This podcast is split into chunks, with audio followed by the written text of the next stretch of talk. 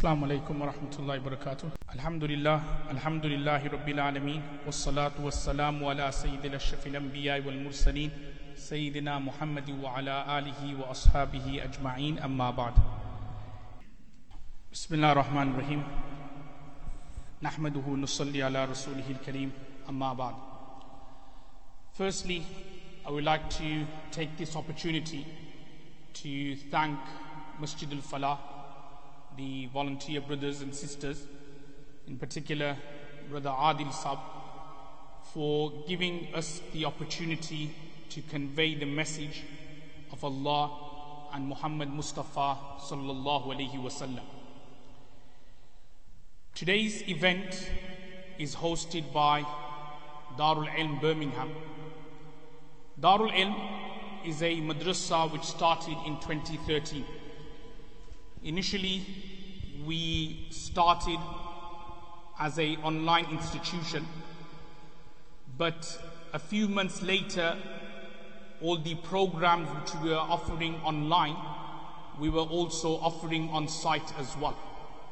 So, in particular, the Alimiya program for brothers and sisters, the various show courses. So, this is what we have been offering since its inception in 2013. Now, one of the great things about being at Darul Ilm, again, some may say, well, Mufti Saab, you're going to be biased, aren't you? But one of the great things is that, Alhamdulillah, the students which we have, the teachers and my colleagues, we always have this passion and enthusiasm to always look out for the best, try and strive for the best. And over the past couple of years, we've noticed that students after the Alimia program wanted to study further. But perhaps in Birmingham, the opportunity wasn't there. So over the past couple of years, Alhamdulillah, we started takhassus programs on hadith, on fiqh, i.e. the ifta course, and there's a short course which we are planning to do next month regarding Islamic finance, which I will talk about later. But part of the Takhassus fil Hadith program, which the teachers and my colleagues we decided to do is regarding the Fadail Amal, the authenticity of the Hadiths, the grading of the Hadiths and the stories which are in Fadail Amal, and also various objections which have been made regarding this book to look at it from an academic perspective with research, with tahqiq, with investigation. Now, Fadail Amal is a very famous book compiled by one of the greatest scholars of the 20th century, Shaykhul Hadith Maulana Muhammad Zakaria Kandalwi Rahimullah. And wherever you go in the world, you will always find a copy of Fadail Amal whether you go to Australia somewhere or Malaysia or South America, North America, you will always find a copy of Fadail Amal. But over the past few years, many, many people have started raising objections about this book. Akhir, you know, this hadith is mawdu and this is da'if and you hear all these kinds of negative comments about the author and also about the book itself. And it was in a recent trip to Bahrain, which we had an event in recently, where one of the hosts there actually started raising objections academically regarding Fadail Amal. So that in a way kind of spurred myself and my colleagues on that look, it will be very, very good and beneficial to have a academic based course and research on this particular topic. So, Alhamdulillah, when we made the intention, there was no one more better, more of an expert to deal with the hadiths and the story than none other than my beloved Ustad Hazrat Mona Abdul Rahim. And it's a great pleasure that we are able to invite him, we meaning the people of Birmingham, are able to invite Sheikh for this course The biography of Sheikh can be found in the actual Fadail A'mal course booklet, a brief biography of Sheikh. But just very briefly, as I'm sure of you know, Hazrat has been teaching for over 40 years, close to 40 years, hadith, tafsir. And you may be thinking, well, what's so difficult about that? What's so hard about that? But believe me, to wake up every morning, to do your muraja'a and mutala before, and come to dars every single day and teach hadith over and over again, that in itself, you know, like especially nowadays, istiqamat is something very, very difficult. But to do the same things over and over and over again for a number of years, that in itself is dalil. And that in itself is evidence of a, a great person. That in itself is dalil of a great sheikh. So Alhamdulillah, we are very, very lucky and privileged. Obviously, I was also privileged to study under Sheikh as well for a number of years. And always say to our students here that whatever you learn, it's all from our asatizas from Darul Bury, whether it's our Hazrat Munaisu Mutala Sahab or our Hazrat Mon Abdul Rahim Sahab. So it's something, a great blessing for our institution, also for the masjid as well, that we are able to invite such amazing shuyukhs and in particular to come and discuss this issue about the authenticity of the Fadail A'mal. So without any further delay, I request uh, uh, Hazrat Mon Abdul Rahim Sahib to come and deliver the course. Jazakallah khair. Inshallah, there's uh, bottles of water, everything around. Inshallah, around 3.30ish, there will be a refreshment break upstairs. So alhamdulillah, we have some light refreshment, sandwiches and cakes and so on. So all brothers are requested uh, during the break to go. Their sisters uh, in your hall, there are also refreshment at the back as well. So whenever you want, you can always go and get some inshallah. Jazakallah khair.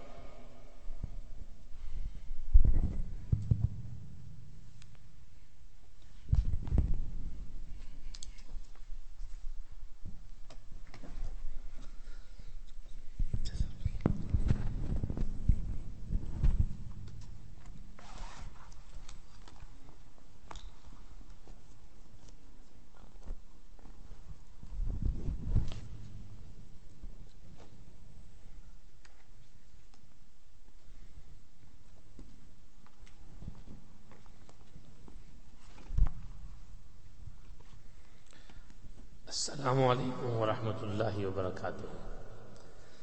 بسم الله الرحمن الرحيم. الحمد لله. الحمد لله نحمده ونستعينه ونستغفره ونؤمن به ونتوكل عليه. ونعوذ بالله من شرور أنفسنا ومن سيئات أعمالنا.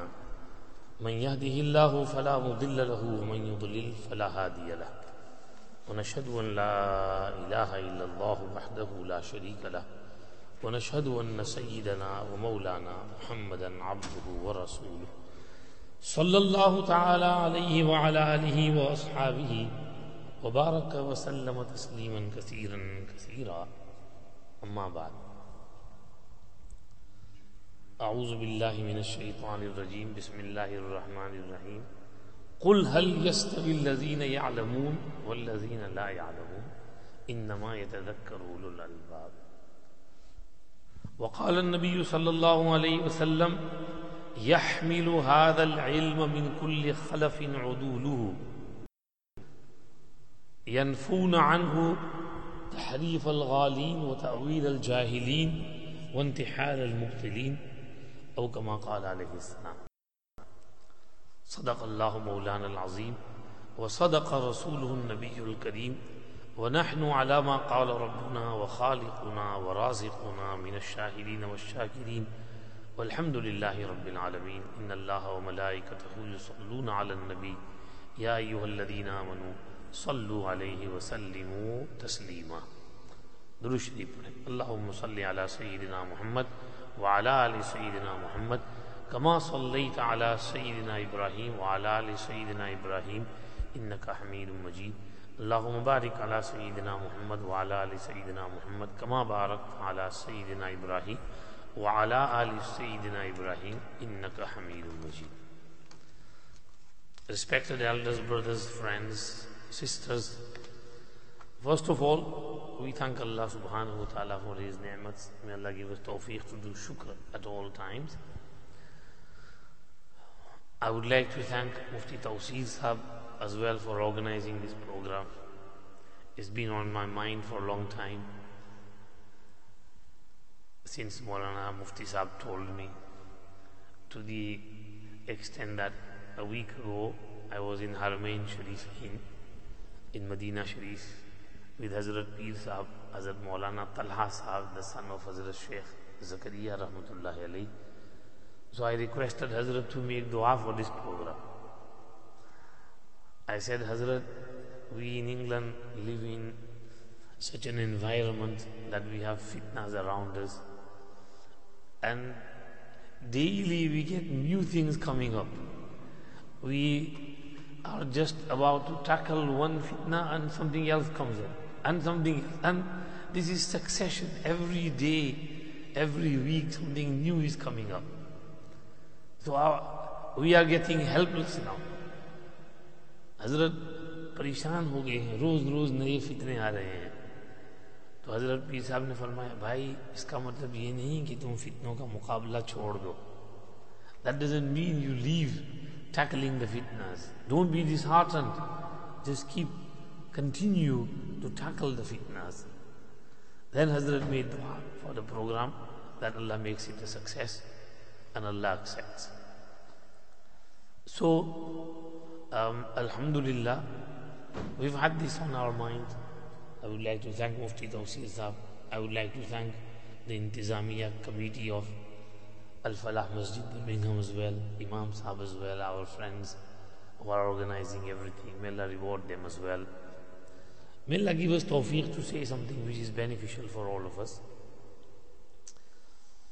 We would like to start off with a brief biography of Hazrat Sheikh Maulana Muhammad Zakaria Sahab Nawwarallahu Marqadahu Wabarrada Madja'ahu and in the environment in which he wrote his book Fazail A'mal you have this coursework सबको दिया है ये coursework दे दो सबको you have this coursework in front of you and Mufti Tawseed Sahab has provided very nice khulasa of biography of Hazrat Sheikh Rahmatullahi alayhi. I'm not going to read it all out again, just main points. Hazrat Sheikh Rahmatullahi alayhi's birth, he was born on the 10th of Ramadan in the year 13th, 1315 after Hijrah, corresponding to February 12, 1898. And Hazrat Sheikh Rahmatullahi alayhi left this world on the 1st of Sha'ban 1402 corresponding to 24 May 1982. So if we take from 1315 to 142, Hazrat Sheikh Rahmatullah Ali's age is roughly 87. So at the age of 87, Hazrat departed from this dunya, 1982. Now, Hazrat Sheikh Rahmatullahi Ali was born in a very educated academic household, pious personalities. Hazrat's Khandan family members are all either Huffaz, ulama, grandmother, Hafiza of Quran, always reciting Quran. Hazrat Sheikh's father, Maulana Yahya Sahab, extremely learned personality. Hazrat Sheikh Rahmatullah spent eight years, up to his eight years of his age, in Gangoh with Hazrat Maulana Rashid Ahmad Gangohi Rahmatullah Ali. So his du'as, Hazrat Maulana Rashid Ahmad Gangohi Rahmatullah Ali's du'as were attracted towards him. And that was a golden era when Hazrat Maulana Rashid Ahmad Gangohi was in his last stages of his life, at his peak. Mustajabud Da'awat, Hazrat Khanqa, Hazrat Murideen, and Hazrat Fuyuz Barakat are spreading everywhere. So in that environment, Hazrat Shaykh Rahmatullah uh, grew up. Hazrat Shaykh Rahmatullah Ali came to Saharanpur with his father after the death of his uh, Hazrat Gohi Rahmatullah Ali. and he st- started his studies over here, became Hafiz of Quran, studied all the books. At the age of 19, he was already graduated, completed all his studies. His father passed away when he was only 19 years old. And he studied Dore Hadith for a second time with his Shaykh Hazrat Maulana Khalil Ahmad Saharanpuri Rahmatullah. So he studied Dore Hadith twice, once with his father, Hazrat Maulana Yahya Sahib, and then again with his Shaykh Hazrat Maulana Khalil Ahmad Saharanpuri Rahmatullah. Then Hazrat Maulana Khalil Ahmad Saharanpuri Rahmatullah took him on board for writing Bazlul Majhood, which is the commentary of Abu Dawud. So Hazrat started that work. And Hazrat Sheikh used to do all the mutala, research, go through the books and provide them for Hazrat Maulana Khalil Ahmad Sahib. Then Hazrat would come and study from those chapters and then Hazrat would dictate and Hazrat Maulana Zakaria Sahib would write. And in this manner the book Bazlul Majhood was compiled. So Hazrat Sheikh's connection with Hadith started as soon as he graduated. Then he started his teaching career, beginning books, and then started teaching Mishkatul Masabih, and then Bukhari Sharif in the year 1341 after Hijrah. So, Hazrat Shaykh Rahmatullah Ali was only 26 years old when he started teaching Sahih al Bukhari. And from 1341 until 1388, that's roughly 47, 48 years, Hazrat Shaykh Rahmatullah Ali he, uh, kept on teaching uh, Sahih al Bukhari. So this is his teaching career. Every year, like Mufti Tawseed Sahib was mentioning, you have to do mutala and teach the same subjects again and again. And Hazrat Shaykh Rahmatullah Ali was given, you know, ajib uh, uh, andaz and way of teaching. Short words, simple words, but clear cut explanation of the hadith and the masail and the dalail that are connected to it. Those who have studied Sahih al-Bukhari can understand that from uh, Hazrat Shaykh Rahmatullah Ali's Taqreer Bukhari. In Taqreer Bukhari, you know, it's the best taqreer you can find. Even many ulama, uh, you keep that in front of them when teaching. Hazrat Shaykh Rahmatullah Ali's Sharah of Tirmizi Al-Kawkab Durri. Maulana Hussain Ahmad Madani Rahmatullah Ali used to keep that in front of him when teaching Sahih uh, Sunan al-Tirmizi. So he, he, he was used to write very simply and in very short and succinct manner, which people used to like his wordings. So, in this way, Hazrat Shaykh Rahmatullah career continued.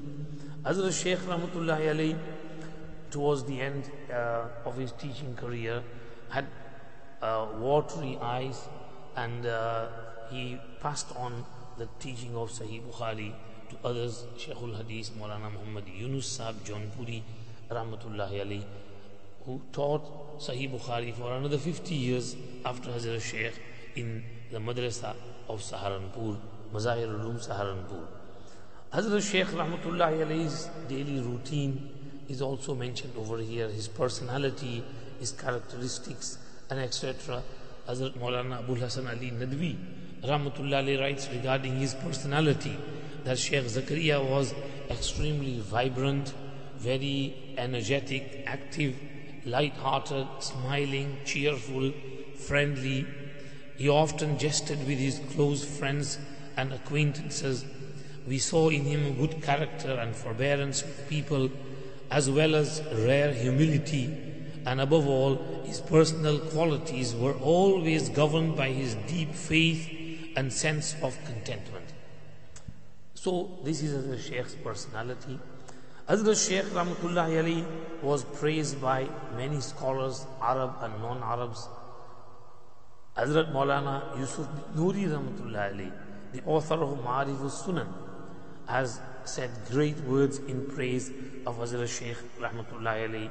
Sheikh Saeed Ahmad, the head of the University of Aligarh, Sheikh Abu Hassan Ali Nadwi Rahmatullahi alayhi, many others have praised Sheikh Zakaria in many ways. So, Alhamdulillah, all the ulama, you see his students, they are spread around India, Pakistan, Bangladesh, England, Canada, America, South America, Zambia, Zimbabwe, many other places. Among his students is Hazrat Ji of uh, second Hazrat Ji of Tabligh, Hazrat Maulana Yusuf Kandalvi Rahmatullahi. His student as well and his son-in-law as well. He is the author of Amanil Ahbar Sharh Ma'anil Asar. He is the author of Hayatul Sahaba. And he was a great speaker and orator. And Hazrat Shaykh Rahmatullah used to say regarding him, Kana mamluki fa adha maliki. That he was my student, but he went ahead of me. Meaning when Hazrat Ji Maulana Yusuf Sahib went in tabligh and went around and Allah subhanahu wa ta'ala gave him so much barakah and taraqqi that Shaykh used to say he's gone way ahead. So Hazrat Ji Maulana Yusuf Sahib Kandalvi, Maulana Inamul Hasan Kandalvi, both students of Hazrat Shaykh Rahmatullah Mufti Mahmudul Hasan Gangoi Rahmatullah Ali, Maulana Abdul Jabbar Sahib مولانا عبید اللہ صاحب بلیاوی رحمۃ اللہ علیہ، مولانا عمر صاحب پوری رحمۃ اللہ علیہ، all these مشائخ great great legends students of حضرت شیخ زکریہ رحمۃ اللہ علیہ. This soap shows the great personality of حضرت شیخ. Then we move on to حضرت شیخ's works. His تصانیف. He wrote many books. اوجز المسالک لامع الدراری الابواب خراجم للبخاری Khasail Nabawi, Sharh Shamail Tirmizi. Now, this is very beautiful. You know, Hazrat wrote it very nicely. Every word of there in Khasail Tirmizi, Shamail Nabawi Shara is, you know, um, you can say, uh, uh, uh, uh, to be written with gold, golden ink. Everything sinks in very beautiful manner. It's in Urdu. It's been translated in English. Maulana Abdul Subhan has retranslated it. And inshallah it will be published by Turath Publications by that translation of Shamail Tirmizi and you will benefit from there. The way in which Hazrat translates and explains, beautiful manner. And then we come on to Fazail Amal. So, I want to talk a little bit about Fazail Amal and the background of how Fazail Amal was written. This will explain and allow us to understand the criticisms and whatever is behind that. So, next subject we want to talk about is Fazail Amal. When were they written and under what conditions, circumstances were they written? I'm going to give a brief account in order. Hazrat Shaykh Rahmatullah Ali wrote, first of all, Fazail Quran. He started writing it at the beginning of Zulhijjah in the year 1348 and he completed it on the 29th of Zulhijjah in the same year 1348. That's in less than a month. And he wrote this Kitab Fazail Quran under the instruction of Hazrat Shah Yasin Naginvi Rahmatullah who was the Khalifa of Hazrat Maulana Rashid Ahmad Gangohi Rahmatullah So he didn't write on his own. He was he was uh, encouraged and instructed to write by one of the great shuyukh of his time. So the first book he wrote was Fazail Quran. Number two, second book he wrote after that was Fazail Ramzan. His uncle, Hazrat Maulana Ilyas Saab Kandalvi Rahmatullahi, the Bani of Tabligh, he saw that people are not paying due respect to the month of Ramadan. There is some laxity in fasting, rozas. People are not valuing the rozas they should, they're not fasting properly. So he wanted to have some risala about Ramazan, Fazail, Barakat of Ramazan. Hazrat Shaykh Rahmatullah alayhi wrote this book in Ramazan 1349. He started it in Ramazan and on the 27th night of Ramazan in the same year 1349 Hazrat completed this book. That's also less than a month in which he wrote Fazail Ramazan. Now, what is Hazrat Shaykh Rahmatullah Alayhi's way of writing these books?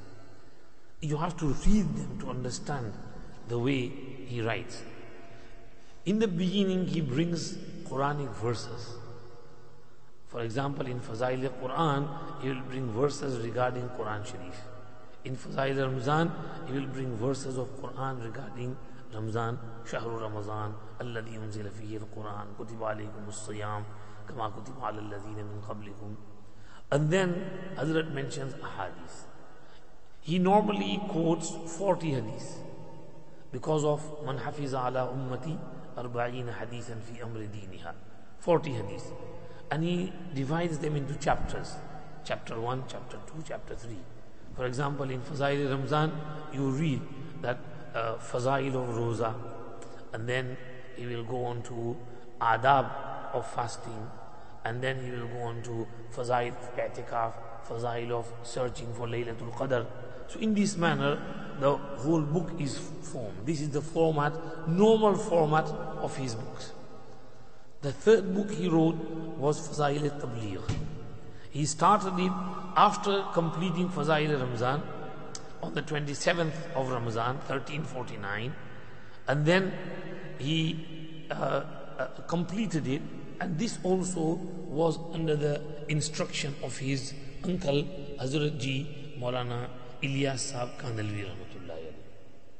So again, Fazail Tabligh is the third book to be written by him. Number four, fourth book Hazrat wrote was Hikayat-e-Sahaba. This was also written under the instruction of some of his mashayikh. What happened was Hazrat Shaykh Nawwarallahu Markadahu in the month of Safar 1357 after Hijrah. Which year? 1357 after Hijrah was traveling to Ajarara, name of a city, town. Along the way, he stopped at Meerut.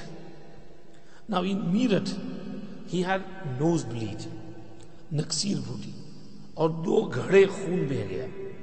two large pots were filled with the blood uh, that came out and uh, from the nosebleed the doctors of the time said that hazrat you take it easy. Don't do any heavy work which is related to dimagh. Dimaghi kam because you've lost a lot of blood, don't put pressure on yourself. So Hazrat had to stop many of his dimaghi kams, rest, sleep better.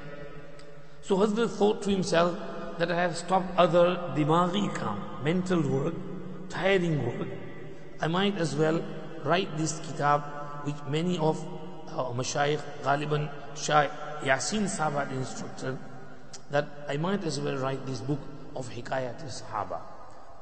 Hazrat Shah Abdul Qadir, sorry, Shah Abdul Qadir Raipuri Rahmatullahi Ali had instructed him to write Hikayat Sahaba.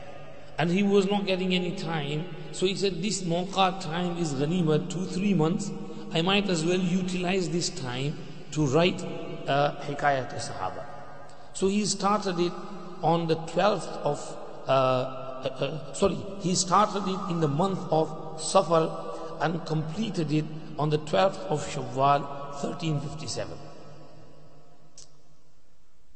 Now, over here, Dr. Akram Nadwi said that Sheikh, Yun, Sheikh Hazrat Sheikh Zakaria had some mental problem when he was writing Fazail Amal. I'll read what he said. He says in one of his speeches, and try to understand one thing really. Most of the pe- people who, when they write things on Sufism, then they shut down their mind of faqih and thinking. They just follow this blindly as a Sufi. Then even the hadiths which are fabricated, they don't care, they don't check, just keep repeating. Same person when it comes to madhab, they say no, this hadith is weak, it is mursal, this and that. They are great faqih and muhaddis, but the same person when he writes on Sufism, no mursal, no munqati, every hadith is hadith sahih. They don't care about anything.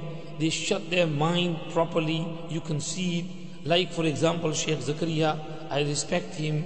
When he writes Sharh of Awjazul Masalik or Muatta and this and that, you can see he is faqih and a muhaddis and this and that. Same person when writing book on Fazail Amal, you know, fabricated hadith, munkar hadith and all those things, no discussion, no argument, every single thing he copies of the book and takes it as it is. It is not right. People are not consistent. There are very few people in the world who are always consistent. Most people are non-consistent. He went on to say that Sheikh Zakaria had some dimaghi problem, mental problem when he was writing Fazail Amal. Now, I want to say what was this dimaghi taklif? And when was it? It was only temporarily. And he was he had stopped the other work and he was resting, relaxing. His mind was in the he was in the right frame of mind when writing these kitabs. And this is not book of Fazail, he was writing Hikayat Sahaba at the time. Hikayat Sahaba. There's nothing of Fazail in there, it's only Hikayat, stories of Sahabi Kiram Rizwanullahi alayhim ajma'een. Now he makes this foundation and then based on that he puts the whole building, but the foundation is weak. So the whole building, whatever he says after that is weak as well. There are others on Facebook like Ismail Ibrahim who used to call himself Haris Hammam. He goes on to say that a long list of things like uh, Sheikh Zakaria towards the end, Nauzubillah was senile, didn't know what he was saying, and he was writing these books of Fazail. And then he goes on to say so many uh, uh, narrators of hadith towards the end of their life uh, were not mentally fit. And scholars have said, Muhaddiseen have said that uh, Ibn Abi Sabra, Ibn Lahi'a, so and so, towards the end of their lives, they were not right, not in the right frame of mind, so their hadiths are not reliable. Therefore, Sheikh Zakaria's Fazail are not reliable either. now, uh, this is what I'm trying to say. Sheikh Zakaria is not towards the end of his life. What year did he write Hikayat Sahaba when he fell ill? 1357. And what year did he die? 1402. How many years after writing this kitab? 42 and 3, 45. So he remained alive for 45 years after writing this kitab. And this was a temporary illness where Hakim said that don't put any pressure on your dimag because you've lost a lot of blood. So Hazrat Shaykh Rahmatullah he was just temporarily for a few days, weeks, and he was resting. So he wrote this kitab. He was mentally okay, just physically weak. So it seems that these people have some biasness against Hazrat Shaykh. They have some problem with Hazrat Shaykh.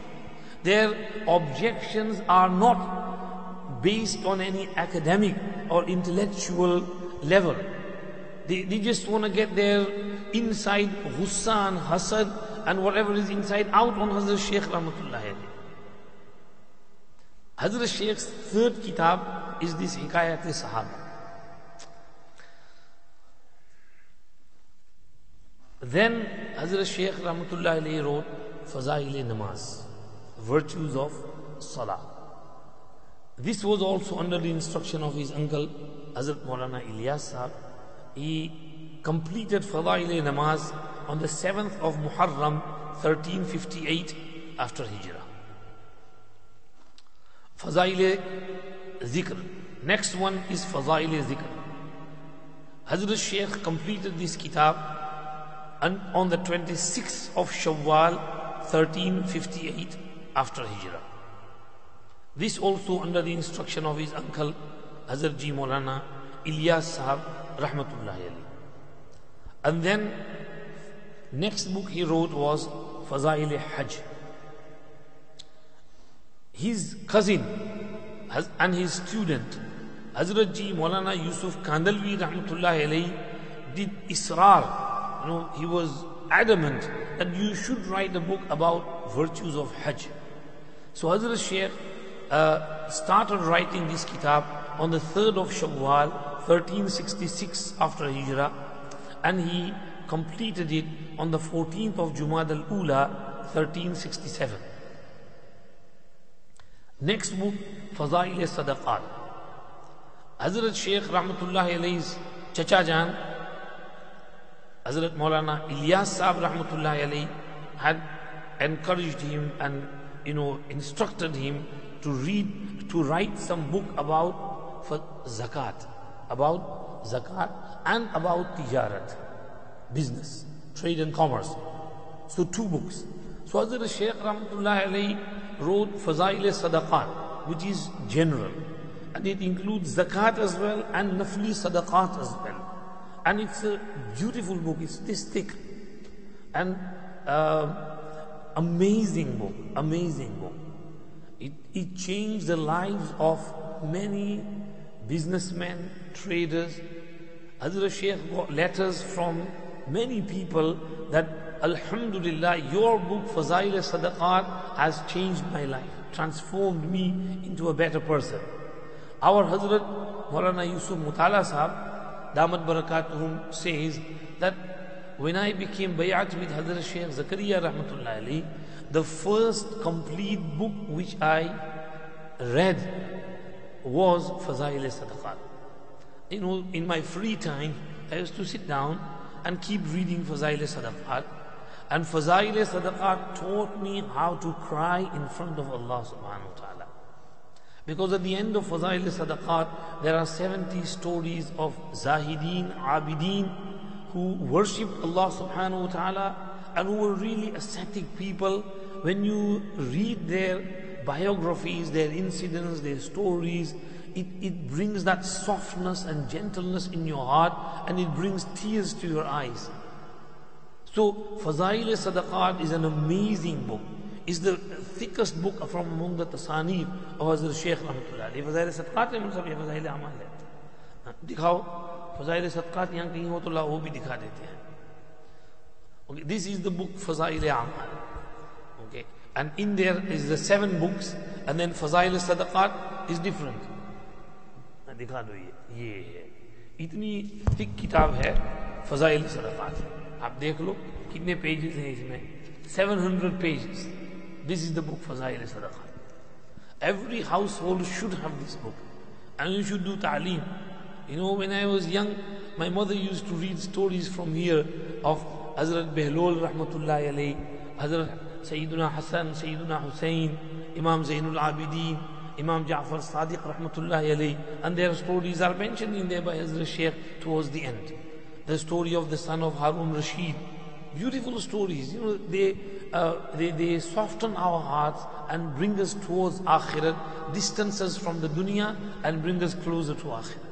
So, Hazrat Shaykh Rahmatullahi alayhi's eighth book which he wrote was this one, Fazail Sadaqat, completed it on uh, 22nd of Safar 1368 after Hijrah.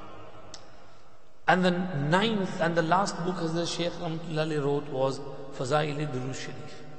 Hazrat Shah Yasin Naginvi Rahmatullahi had instructed him to write Fazail of Durud Sharif, virtues of Salat and Salam upon the Prophet Sallallahu Alaihi Wasallam. Hazrat Shaykh says that I intended to write, but it kept on delaying and delaying until Hazrat Shah Sahab, Shah Yasin Sahab passed away. And he left some instruction to his students that keep urging Sheikh Zakaria to write Fazail Durud Sharif. So his students kept on, you know, requesting until Hazrat Sheikh Rahmatullah says that unki intiqal ke baad likhi, he wrote it, he started writing it on the 25th of Ramadan, the year 1384 after Hijrah, and completed it on the 6th of Zulhijjah, 1384. So that's 1384.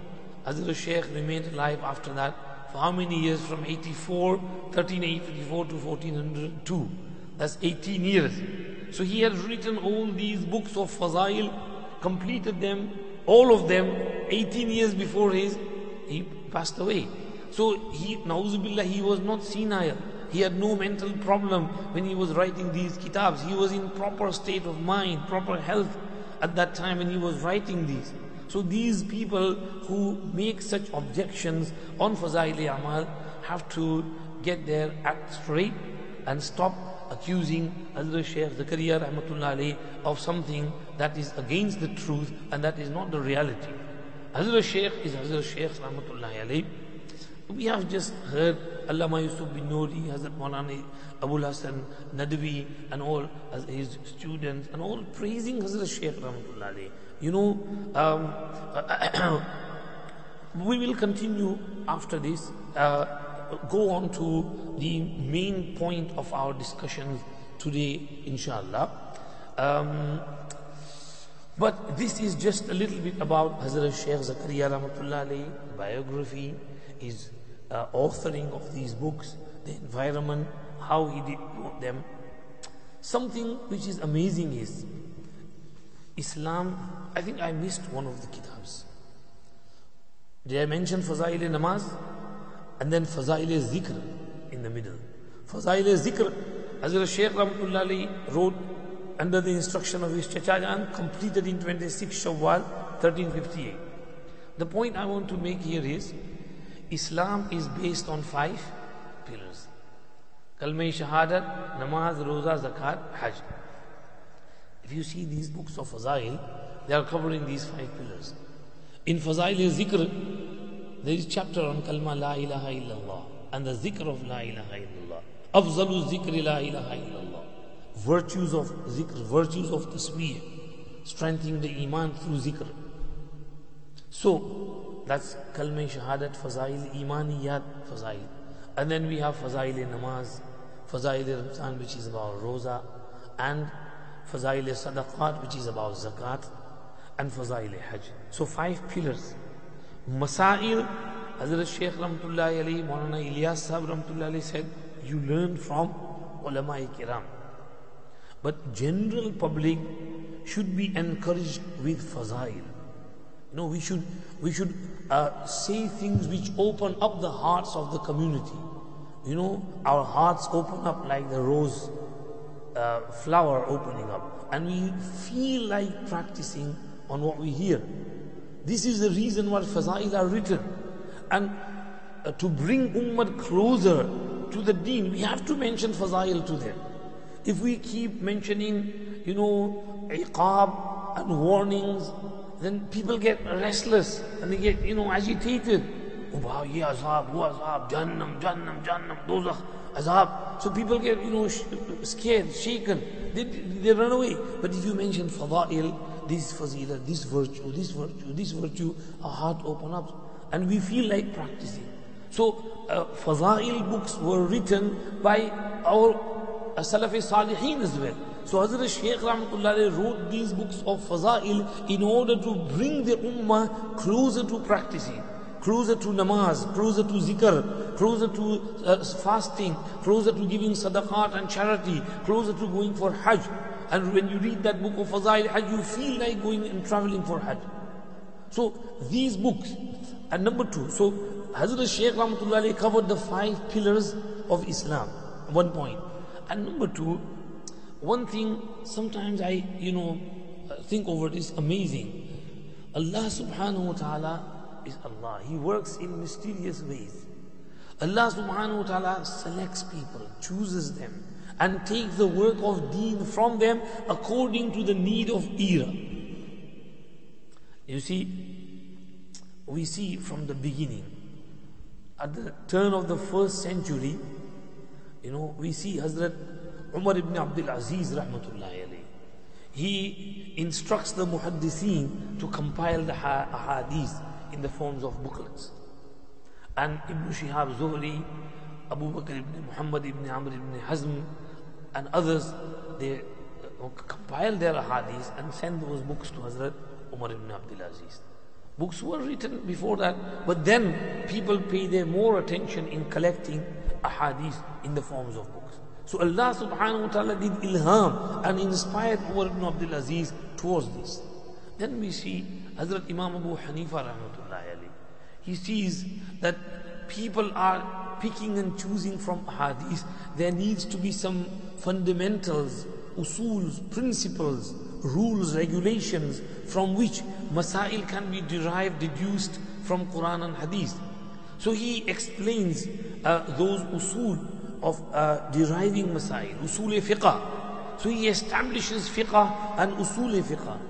Then we see time passes and people's attention are drifting towards all types of hadith. So we see Imam Bukhari rahmatullahi alayhi, Allah chooses Imam Bukhari rahmatullahi alayhi to dis- differentiate between the top draw, top level ahadith and those which have a little bit of weakness in them.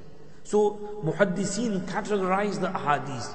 That this hadith is sahih li zatihi, sahih li ghayrihi, hasan li zatihi, hasan li ghayrihi, za'if, munkar, mawzu. So they categorize them and elaborate on them. So Imam Bukhari, rahmatullahi you know, uh, uh worked really hard, tirelessly to get the hadith of the top draw top category in which every hadith, every narrator from Imam Bukhari to his ustad, to ustadul ustad, to ustadu ustadil ustad, to sahabi, tabi'i, sahabi, tabi tabi'i, tabi'i, sahabi, to Rasulullah sallallahu alaihi wasallam. Every narrator is thiqah, adil, tam, muzzab, kasirul mulazama, busy in teaching and learning hadith and reliable. So these narrators, Imam Bukhari takes from them and compiles Sahih al-Bukhari. So Allah subhanahu wa ta'ala saw that this is the need of the time. Allah subhanahu wa ta'ala took that work from him. And time moves on. Time comes when Mu'tazilas, uh, at Mu'tazila are at their peak and they are corrupting aqaid. And Allah selects Imam Abu Hasan Ash'ari rahmatullah alayhi, Imam Abu Mansur Maturidi rahmatullah alayhi, and who uh, tackle the Mu'tazila and they clear out and clarify things. So this is Allah choosing those aimma to do that work at that time when it's needed. Time comes when philosophers are, you know, raising their heads and people are going into philosophy. Allah subhanahu wa ta'ala brings forth Imam Ghazali rahmatullahi and Imam Ghazali rahmatullahi explains the sciences and the wisdom behind the ahkam of Sharia. And he tackles philosophy head on. He himself studies philosophy, goes deep into philosophy, and then he writes Al-Munqiz min al-Dalal, and then he writes Ihya Ulum al-Din. Allah subhanahu wa ta'ala gives him the uh, rank of Mujaddidiyyat of that time. He died in the year 505 after Hijrah, and he slaughtered the philosophers. And he uh, you know, uh, put, rejuvenated and breathed life into Muslims of that time, and he, uh, you know, strengthened Islam with his works. So we see each era, whatever is needed. Time comes of Hafiz ibn Hajar Asqalani rahmatullahi alayhi. You know, there is need, there is qarz, debt upon the ummah of Sharh of Sahih al-Bukhari. So Imam Hafiz ibn Hajar Asqalani alayhi writes the beautiful Sharh of uh, Sahih Bukhari Fathul Bari. Allah uses him to do that work at that time. That was the need of the time. And Imam Badruddin Aini rahmatullahi alayhi is contemporary. They both write beautiful shuruhat of uh, Sahih al-Bukhari. And similarly, time moves on at the turn of the first millennium. Uh, you know, Islam is more focused on the Indian subcontinent. And the civilization of Indian subcontinent is at its peak at that time. And Mujaddid al-Fisani rahmatullah Sheikh Ahmad Sarhindi comes when there is Akbar who is inventing Deen Ilahi and who is saying that all mazahib are equal. Everything is okay. You can worship whatever you want. You can worship the cow, you can worship the cross, you can worship this, you can uh, worship that, and you can avoid worship if you want to. You know, whatever religion, all religions or no religion are all same. So in his in his book in Lal Qila, he has a cor- corner like Hyde Park corner, and people come and discuss about their deen and their beliefs. And they have, you know, everything in there. You can worship whoever you want, whatever you want. There is freedom. The only, the only religion which does not have freedom is Islam. The other religions all have freedoms. But you can't, you can't keep a beard, and you can't do this, you can't celebrate this, you can't do that. So these are the, uh, you know, uh, innovations which uh, Akbar had brought in, in the Deen Ilahi. Allah subhanahu wa ta'ala chose Hazrat Mujaddid al-Fistani, Sheikh Ahmad Sarhindi rahmatullah alayhi, to get rid of all those bid'at and to, you know, breathe life into Islam and Muslims again. That's why he's classed as Mujaddid alayhi. Then time comes of Shah Waliullah Muhaddis Dehlavi Rahmatullah In India, there is more focus on mantiq and falsafa. Shah Waliullah Muhaddis Dehlavi Rahmatullah travels to Medina Sharif, stayed there for nearly two years. And then he comes back and he focuses more on Hadith Sharif. And through him, the whole uh, you know, Indian subcontinent is directed towards Hadith, Quran and Hadith uh, rather than aql and logic, they focus more on naql and narration and riwayat. And the, he explains to people that naql and riwayat takes precedence over aql and logic. If something, uh, you know, aql is in confirmation with naql, okay. But if it goes against naql, then we will put the aql down and we will use the naql and riwayat whether we understand or not. Because everything in Quran and Hadith is in confirmation with the aql. There is nothing in Quran Hadith which goes against logic. It can be above logic, beyond logic. Because every person's intellect is different. So someone might not understand something uh, uh, from the logical side, but there is logic in there. So just because I can't understand it, that does not mean there's no logic in there. There is logic in there. There is some wisdom behind it, but I can't understand it. So I have to, I have to uh, uh, criticize my own understanding, not the naql and the riwayat. And this is happening today as well. Many people are criticizing riwayat and saying this riwayat is not mu'tabar, that is not mu'tabar because it goes against aql. And one of those chaps is over here in Birmingham, Abu Lais, Naheem Ajmal. He's attacking Sahih al-Bukhari and he's saying it's not proven. You know, Sahih Bukhari, Nauzubillah, Firabli narrated, where are the 90,000 uh, students of Imam Bukhari, Ali? And there are many hadiths in Bukhari which go against the logic. And this hadith which criticize Ummahatul Mu'mineen and this manner. So we will, we will throw that hadith away and we will protect the honor and dignity of Ummahatul Mu'mineen. My dear friend, if you don't understand the reason behind those hadiths, that does not mean there is some no explanation behind it. And this behavior of criticizing Sahih al-Bukhari just because you don't understand the hadith is not the right uh, way, course of action.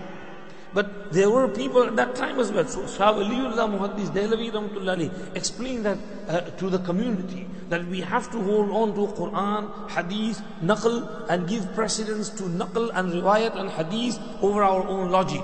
And don't go towards mantiq and falsafa and philosophy, turn towards Quran and Hadith and Naql.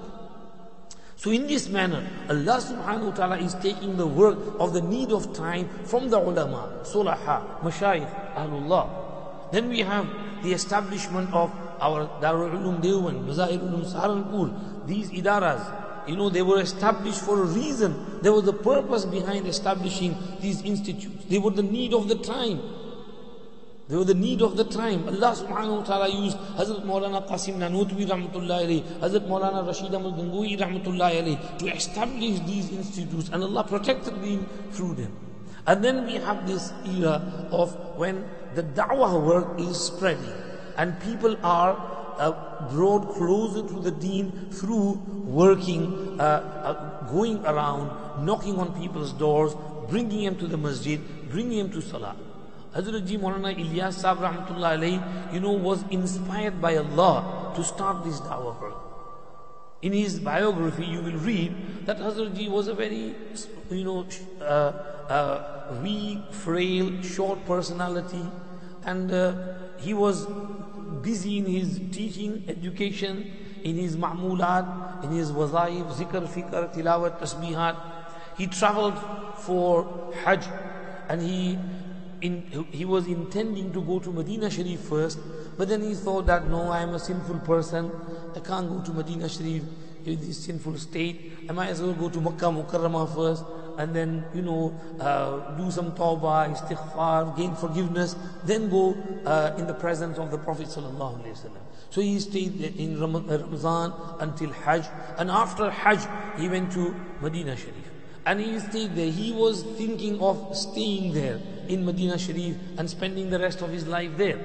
But he got indication from the Rosa Sharifa, from Nabi Kareem sallallahu alayhi wasallam, that uh, go back to Hindustan, inshallah we will take work of deen from you.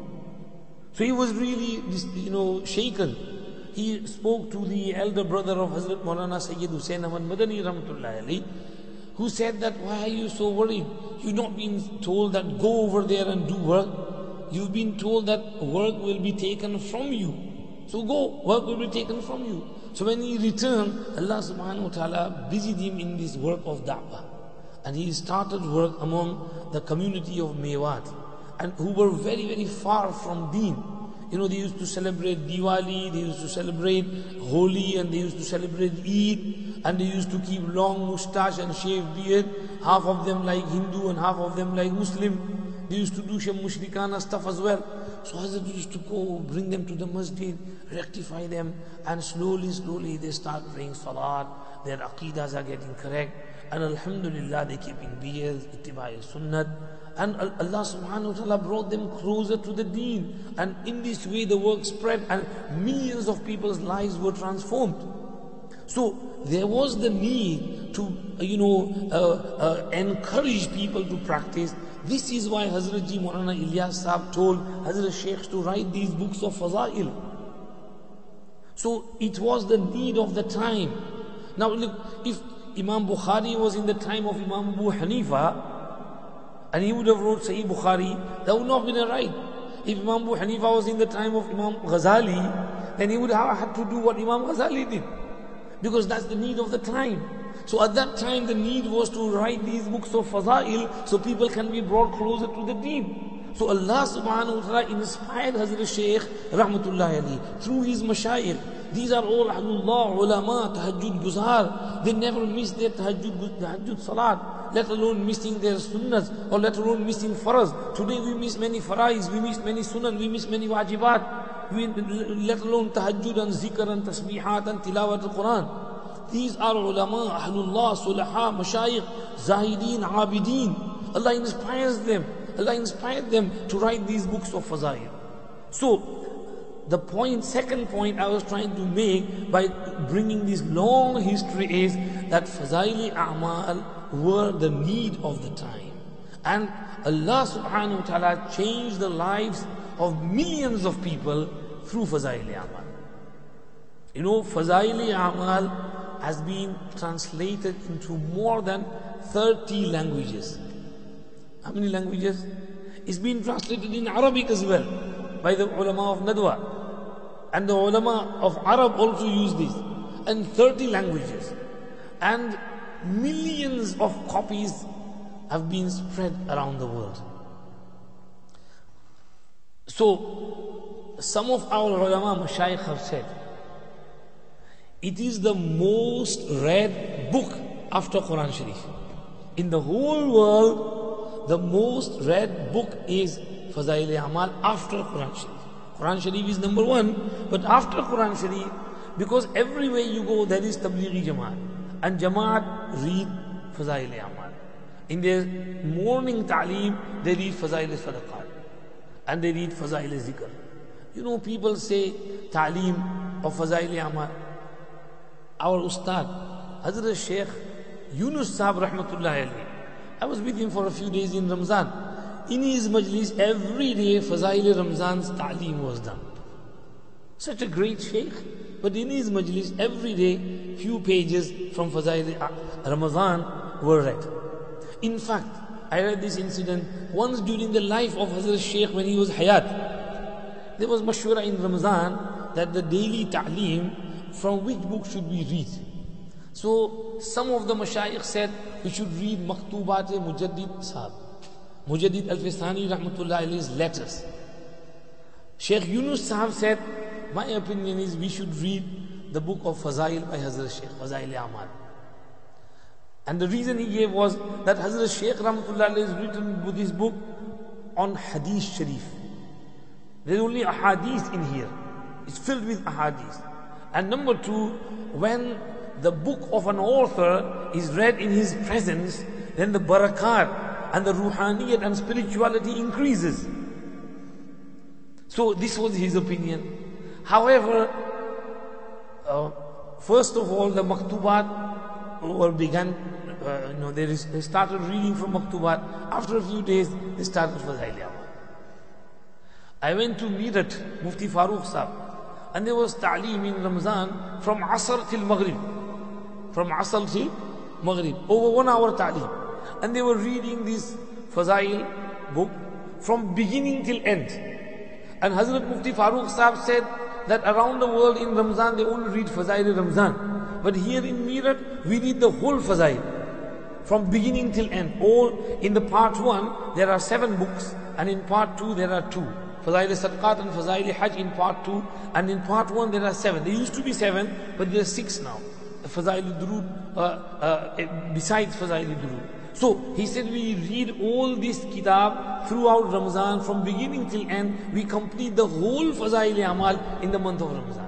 Fazail Namaz, Fazail Zikr, Fazail Quran, Hikayat Sahaba, Fazail Tabligh, Fazail Ramzan. Everything is read throughout the whole month of Ramadan. So this shows the acceptance Allah Pak has granted to this book. So uh, we see over here, Alhamdulillah, Fazaili Amal, background, it's maqbuliyat in the eyes of Allah subhanahu wa ta'ala, most read book around the world. Now we go on to today's lesson. Is this book Fazaili Amal authentic? Now, I want to ask a question. When you say, is it authentic? What do you mean by that? What does authenticity mean in your mind? Is it the Arabic word of Sahih? Well, if that was in your mind, then Sahih is an academic terminology, istilah. Mufti Tawseer Sahib will explain what is Sahih. And I indicated towards it during the conversation that Sahih is in the eyes of Muhaddithin is such a hadith which is narrated by a narrator who is Muslim, who is siqah, reliable, who is adil, who is sahibul muruwat, who is tammu zabt and who is tawilul mulazamat ma'a shaykh and there is no shuzuz in that riwayat and there is no illat and defect in that riwayat. That riwayat is classed as sahih. Now what will you understand by that? You have to study with Mufti Tawseed Sahab, Alim class, for six, seven, eight, nine, ten years, then you'll understand this terminology of Sahih Lizatihi, top category of Hadith. Then we have after that Sahih Lighayrihi, which is not reaching that top level, just a little bit below it. Then we have Hasan Lizatihi, and then we have Hasan Lighayrihi, and then we have Zaif. Now, Zaif is that in which all the sharait of Sahih do not prevail. Some are missing in there. The narrator is Muslim. That's necessary. But with regards to Saqahat, he might not be that strong a Ravi. With regards to Tammu Dhabt, his memory might be a little bit weak. He might get a little confused sometimes. And then Tawilul Mulazamat, he might not have stayed in the suhbat and company of his teachers for a long period. Or he might have studied and then went on to some other line, like business, trade here and there, for a few years, and then he came back into the field of hadith. So maybe there is some, you know, because of the missing period, he might have missed some things out. There might be some shuzuz in there. isolation. One narrator is isolated. We have a class of 50 students over here, and the teacher said something, narrated something. Now 10, 15 students are narrating one thing, but one student lifts his hand and he narrates something else as well. This is called shuzuz, isolation. That this one single narrator is narrating a different word. Why are the others not narrating it? So this makes his narration weak. Or there is some illat, some defect in there. Now this ilalul hadith is an amazing fun. And it's ilham. Abdul Rahman ibn Mahdi used to say, Ma'rifatul hadith ilhamun. It's, it's inspiration from Allah. Sometimes a muhaddith can figure out some defect in a narration, but he's unable to explain it with his words. It's like, you know, the goldsmith, jeweler. He looks at the, you know, gold and he knows that the defect in there. Just by looking at it. He might not be able to explain it in words, but he knows how many carats it is, how much mixture is in there, how much defect is in there. So this is based on uh, uh, experience. The muhaddithin spend their lives in hadith, so they get this expertise in there to understand that hidden defects in narration. Imam Bukhari rahmatullah was at the top of this. Once Imam Muslim rahmatullah mentioned some hadith and he said this hadith is sahih. Imam Bukhari said no, there is some defect in there. What defect in there? He said this mentioned something very minute. Imam Muslim's mind was not towards that. And he was just amazed. And he said, دعني وقبل رجليك يا أستاذ الأستاذين وسيد المحدثين وطبيب الحديث في علله. Let me, let me kiss your feet, O teacher of all teachers, leader of muhaddithin, and the doctor of the ilal and the de- hidden defects of hadith, the sickness in the hadith. So this there might be some ill in the hadith which makes it weak. So this is da'if hadith which does not reach that top level. However, all the ahadith are hadith. Do you get it? Which hadith is not hadith? Mawdu' fabricated. Something which the Prophet did not say. Someone else said it. Who said it? Whoever said it. Some, something from previous eras like Sukrat, Mukrat, Aflatun. You bring their sayings, something regarding medical science, that you drink water, cold water in the morning, this is going to happen, hot water, this is going to happen. Now you say you relate it as a hadith, but the Prophet never said that. So that's mawdu, that's fabrication. You bring something from, let's say, Shakespeare, and you say this is hadith, billah. So this is mawdu, that's fabrication, that's not right. Now, when we get this type of mawzu, fabrication, we ourselves say, this is not right, this is wrong, this is not authentic. But when we get some zaif hadith, we can't class it as the same as mawzu. There's difference between zaif and mawzu. You have to understand that difference. This is something academic. Many people today confuse uh, the mass and the general public by saying this hadith is zaif, throw it away. But that's not right. You can't throw zaif hadith away. Let me quote something from our Shaykh. Hazrat Shaykh Yunus Masjahu. Once we were with him in Hajj and we were doing Sa'i. And sometimes during Sa'i, he used to talk as well. Because in Tawaf, you should remain quiet, busy in dhikr. But in Sa'i, you're allowed to say something which is beneficial.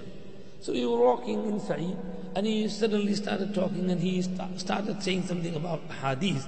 And he said, in Hadith Sharif, one quarter of the hadith reach the top level of Sahih. And three quarters are of Za'if nature. And the contradictions come in ahadith because of the Za'if ahadith. In Sahih ahadith, there is no contradiction. If you take all the zi'af away, then there won't be any, any contradiction and tanaquz between the Sahih hadith. Now what do we understand from there? That Sahih hadith one quarter, if you throw all the Zaif hadith in the garbage dustbin, billah, class them as mawzu, then you are throwing away three quarter of the collection of hadith. How can you throw away three quarter of the collection of hadith? One of if we set you know in our community, man weak so no have someone away, we support them. ضعیف آدمی کو سہارا دیتے ہیں support دیتے ہیں help کرتے ہیں مدد کرتے ہیں اس کو چلاتے ہیں ہمت دیتے ہیں اس کو پھینک نہیں دیتے اس کو تھوڑا نہیں دیتے پھینک نہیں دیتے you don't person you take it, you respect it, you take it forward. So when you see some hadith, even if it's zaif, what, what should your attitude be? You look for something that supports it from other books, from other asanid, from elsewhere. And this is exactly what Hazrat Shaykh Rahmatullah does in Fazail Amal. He, he knows he knows that this hadith might be zaif, but he brings other quotes as well that this hadith is in Tabrani, in Darimi, in Bayhaqi, is in Musnad Ahmad, narrated by so and so. You know, he, he has 40 ahadith, and in one hadith he bring, puts the Arabic, and then he gives the takhrij of every hadith, and he quotes the various muhaddithin who have narrated that hadith, and then he puts a footnote, and in that footnote he brings more hadith of the same subject. So this strengthens, strengthens and puts an emphasis on that hadith. Example, uh, the hadith of uh, 80 times durood salawat on Friday after Asr, narrated by Imam Sakhawi rahmatullahi. Hazrat Shaykh rahmatullah narrates a few more various narrations under it, and then he says that because of all these other supporting evidences, this hadith reaches the rank of Hasan. And then he also brings that on Friday we have been encouraged to increase our salawat. So it's Friday, it's after Asr time, it's Barakati time. Du'as after Asr are accepted. Between Asr and Maghrib is the time of zikr the, the sa'atul istijaba, sa'atul ijaba, the moment of acceptance of du'as is between Asr and Maghrib, just before Maghrib. And uh, this is why Hazrat Shaykh Rahmatullah habit throughout his whole life was that on Friday, Hazrat Shaykh would not go home after Asr. He would remain in Maghrib after Asr, un, uh, sorry, after Asr until Maghrib time. So that period of one and a half, two hours, Hazrat would spend inside Masjid he would busy himself in zikr, in salawat, in duru sharif, and, and then du'as at the end before maghrib. He would say, this is barakati time. How can we waste time? If we go home, we're going to waste the time. So we might as well stay in the masjid. So eh, reading salawat on Friday is an established factor in Quran and Hadith. Inna Allah wa malaikatahu yusalluna ala nabi. So salat, increasing salawat. And then on Friday, there are in, in Fazail there are hadiths which say, when it's Friday, read salat and salam upon me in abundance, because it is a day in which there is presence of malaika, and whenever one of you finishes his durood and salawat, they are immediately presented to me, and I make dua and istighfar for you. So these are hadiths supported in various ways. So Hazrat Shaykh Rahmatullah Ali brings a hadith, supports it. This is how our attitude should be. Some people today, especially the non-muqallideen, they say that zaif hadith should be disregarded and this is where the problem comes. So now we go on to the subject of are there any zaif ahadith in Fazail Amal?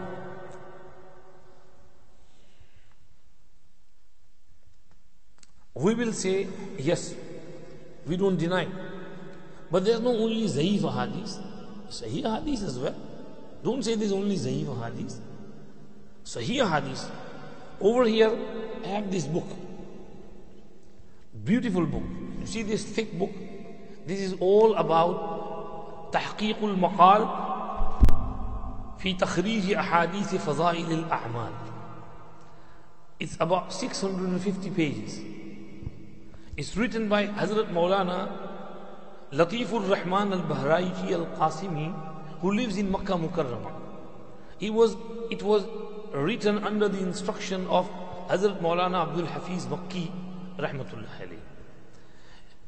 In the first 300 pages, he's discussed various issues, but in the last 300 pages, he's gone over all of uh, the ahadith in uh, Sahih uh, sorry, in Fazail Amal, scrutinize them, he's explained how many Sahih Ahadith throughout the whole collection or the nine books of Fazail Amal.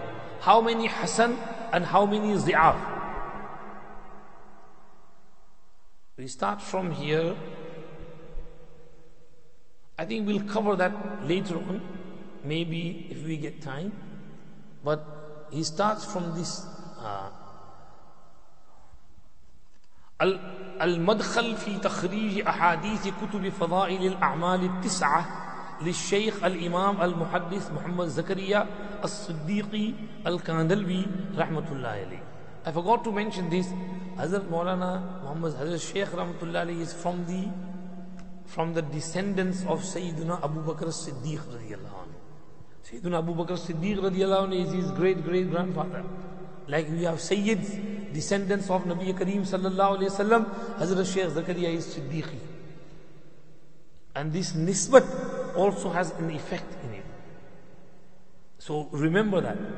Hazrat Shaykh Rahmatullah alayhi's uh, book, he says, وهي منقسمة إلى عدة فصول. There are various فصول chapters in there, eight فصول. الفصل الأول في تخريج الأحاديث الصحيحة التي اتفق عليها الشيخان البخاري ومسلم رحمهما الله. Throughout the whole collection those ahadith which are in Bukhari and Muslim both. في ذكر الأحاديث الصحيحة التي انفرد بها البخاري those ahadith which are only in Bukhari. الفصل الثالث إمام مسلم which are only in Sahih Muslim. الفصل الرابع في تخريج الأحاديث الصحيحة التي أخرجه أخرجها غيرهما وهي صحيحة لذاتها. Those ahadith which are in books other than Bukhari Muslim but they are sahih لذاتها. And number five تخريج الأحاديث الصحيحة لغيرها. الفصل السادس في تخريج الأحاديث الحسنة لذاتها. الفصل السابع في تخريج الأحاديث الحسنة لغيرها أنا الفصل الثامن في تخريج الأحاديث الضعيفة So in these 300 pages he scrutinized all those ahadith which are in Fazail Amal and most of them are from the first seven categories some from the last category of Zaif so you can't say that the whole of Fazail Amal is filled with Zaif are you following me? It's got all types of hadiths. In Fazail A'mal, there are some Zaif hadiths as well. We don't deny that. However, we need to understand what is the, uh, you know, rank of Zaif hadith and what is the status of Zaif hadith for Fazail A'mal. Can we use Zaif hadith in Fazail A'mal or not? Do you get it? So, there are three things over here. Number one is aqidah, beliefs. Number two is ahkam, masail, halal, haram, jaiz, najaiz, faraz, ahkam. And number three is fazail, virtues. So for for aqaid, you need something very strong. You need to bring some aqidah dalil, you need some nass qat'i from either Quran or hadith mutawatir. For Masail, you need Hadith Sahih.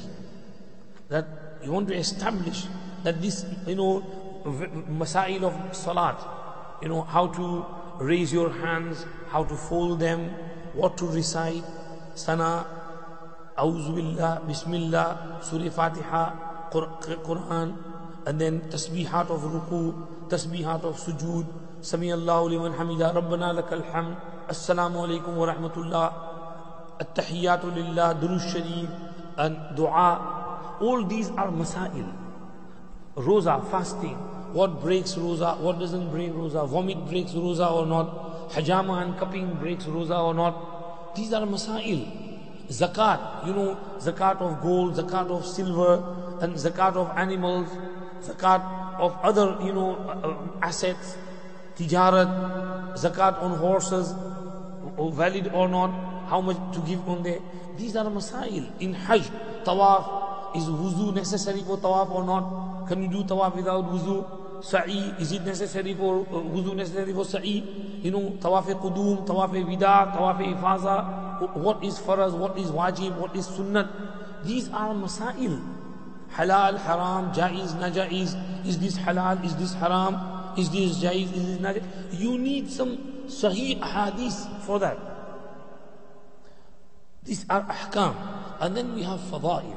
Fada'il means virtue. If you do this, you get this much thawab. If you read Allahu Ahad uh, three, uh, once, it's like reading one third of Quran. So this is fazilat. Now, if there is a zaif hadith regarding that, it will be accepted. It doesn't have to be of the top category of sahih because this is not a masala of halal, haram, jaiz, na jaiz. It's just a virtue. And virtues can be established with zaif hadith. Kalma la ilaha illallah afzalu zikr. So, uh, you know, it's afzalu zikr, la ilaha illallah. It's, it's not a mas'ala, it's a virtue.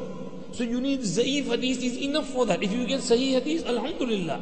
If you don't get sahih hadith, then the zaif hadith will also be accepted. If you read Mishkatul Masabih, then in Mishkatul Masabih, in every chapter, there are three sections. Al-Faslul Awwal, in which there is hadith sahih of Bukhari Muslim. Al-Fasl Thani, in the uh, hadith of other books of Sunan Arba'a and Sunan Darami and Tirmizi, Bayhaqi, others. And in the Fasl Thalith, what Sahib Mishkat had missed out, whether it's in Bukhari Muslim or in other books. So over there, you can see that in Fasl Thani and Thalith, there might be many hadiths of that chapter which are weak and zaif. So there is no harm in bringing zaif ahadith for mentioning a virtue of an action, a virtue of a deed. Now, this is an established fact.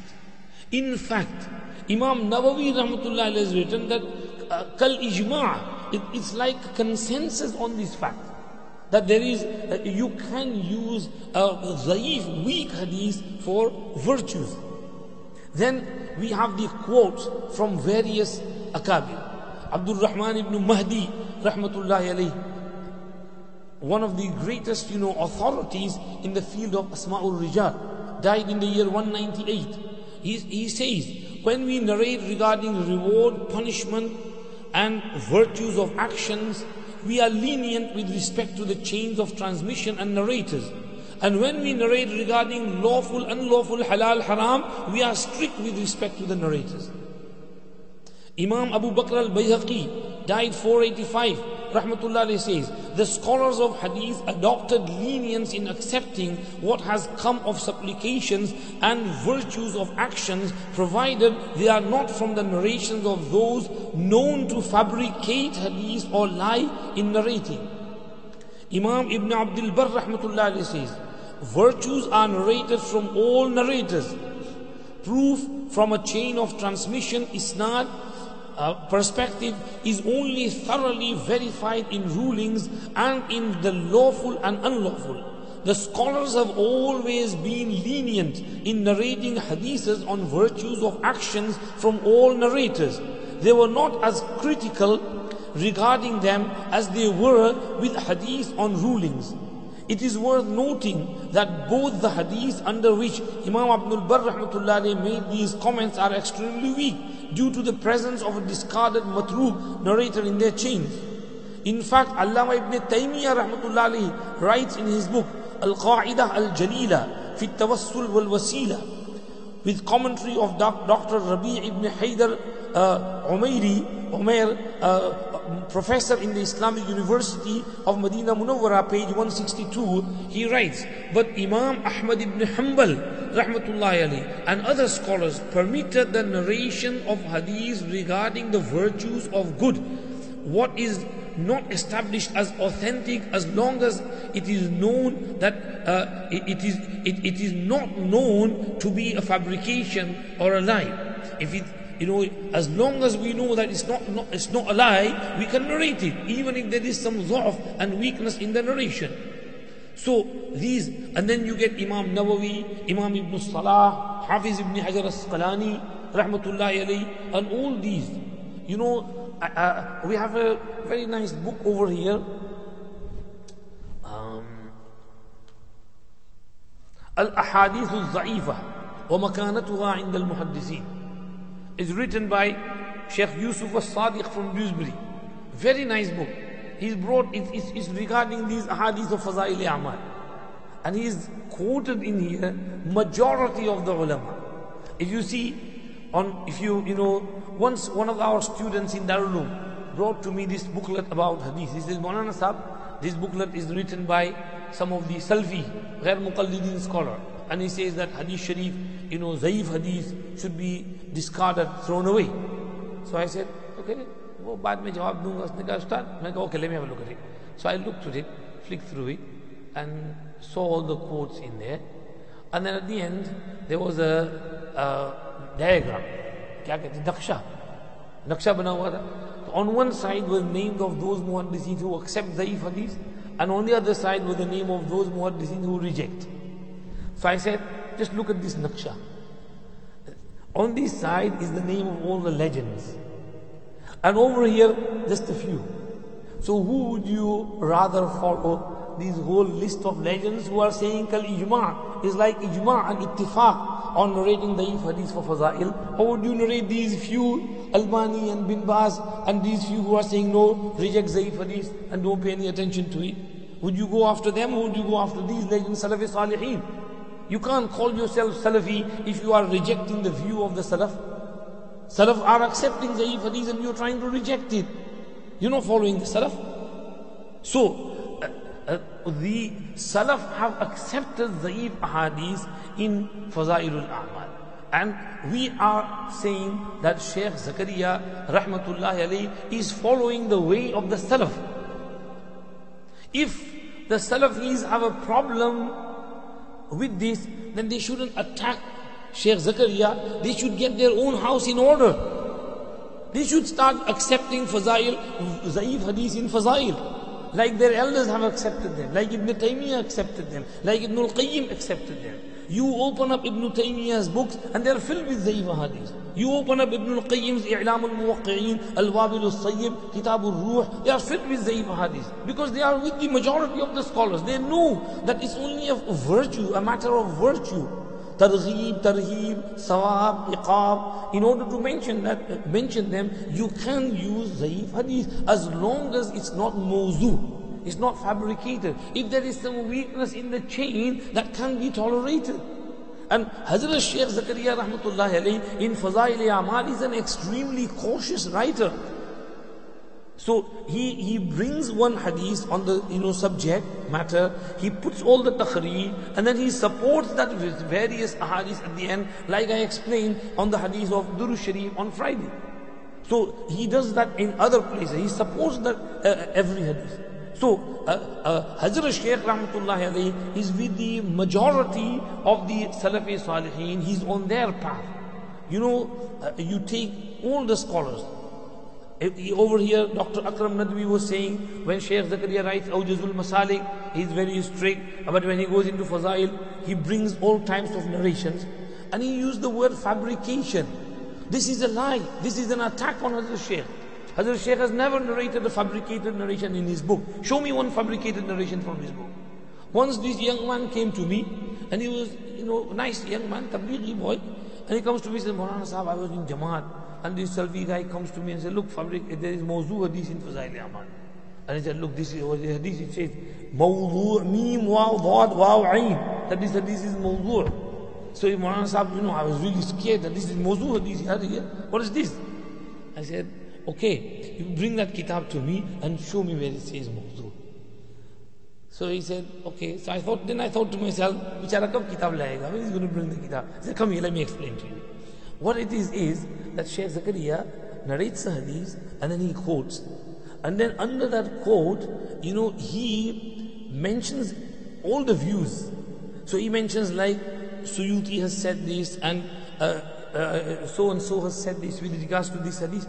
And sometimes he says, وَلَكِنْ قَالَ ابْنُ الْجَوْزِيَ هَذَا الْحَدِيث مَوْضُوع So it's Hazrat Shaykh Zakariya's amanat and diyanat that he puts all the views. He doesn't just he doesn't just narrate that view which is supporting him. He brings everything. Now Ibn al-Jawzi is known to be mutashaddid, that he is very strict. So because of his tashaddud, sometimes he classes one hadith as mawzu, but others have classed it as not mawzu. Like Ibn al-Jawzi uh, has classed 33 hadiths of Ibn Majah as mawzu. But Jalaluddin Suyuti Rahmatullah Ali has taken all those hadiths and proven that they are not mawzu. So these mawzu and not mawzu, zaif and not zaif, hasan or not hasan, sahih or not sahih is also a variation in the categorization of hadith. And there's no one blanket, uh, you know, rule by which you can say all this is sahih and all this is zaif and all this is mawzu. No. There is variation. Muhaddithin have differences of opinions with regards to, we respect all opinions. And Hazrat Shaykh Rahmatullah is such a Diyanatdar, Amanatdar author. You see people today, you know, today people have no Diyanat in them. People only bring that view which supports them. Nasiruddin Albani, he writes book Sifatu Salat in Nabi. من التحريمة إلى التسليم كأنك تراها and he brings in there only those quotes which support him not the other side and sometimes he, he, he, he how can you say, concocts some, uh, uh, you know, uh, opinions in there as well. Example, he writes in that hadith of, uh, you know, folding the hand on the chest. He brings the hadith of Muhammad ibn Ismail, that uh, Anwa'il ibn Hujrin radiallahu anhu. صليت خلف النبي صلى الله عليه وسلم فوضع يمينه على شماله على صدره now this ala sadrihi word is narrated by one single narrator, Muhammad ibn Ismail, who himself is not reliable. And there are other narrators, more than 10 narrators, who are not narrating ala sadrihi.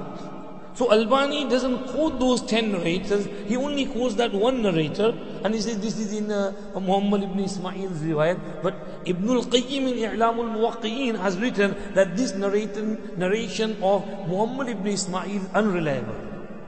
And he was an unreliable narrator. It, it cannot be taken into account. There are 10, more than 10 other narrators narrators from the same ustad from whom Muhammad ibn Ismail is narrating and they are not quoting ala sadrihi. They are only saying فَوَضَعَ يَمِينَهُ ala shimali full stop. Ala sadrihi is addition of Muhammad ibn Ismail. Now uh, Albani he says over there وَفِيهِ رِوَايَةُ تُرُقٌ أُخْرَى there are other turuq. Now what are those other turuq you should bring them. There's no other turuq. Ibn al-Qayyim has said in I'lam al-Muwaqqi'in that this hadith is not reliable so, uh, uh, these authors, we can see that uh, uh, we can't trust their view with regards to the saqaha, taz'if and tawsiq of hadith. Especially when we see their tanaquzat. Sometimes they say one hadith over here is sahih, but in another book they class the same hadith as za'if. They class one narrator as thiqa over here, and then other place they class him as not thiqa. In the same kitab, after a few pages, they forget what they wrote some pages ago, and now they're writing something else. This is Tanaqudatul Albani al Wadiha. So, you know, uh, uh, the Shaykh Nawarullah who is millions of miles ahead of these people. He is ahead of them. He spent his whole life. He studied from reliable uh, teachers, his asatiza, his mashayikh. He was respectful to them. He busied his life in teaching Sahih Bukhari throughout his whole life. And when you see these people, they, do, they don't even have, you know, proper asanid. Show me the teachers of Albani. No teachers. He only goes to someone like, and takes ijazat from them. This is not the way of muhaddithin.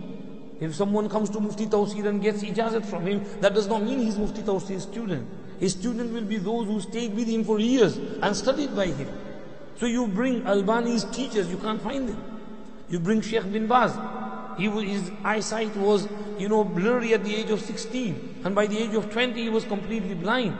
And he was never able to study after that. So now he becomes an authority. And then he gives out rulings, but makes mistakes in them.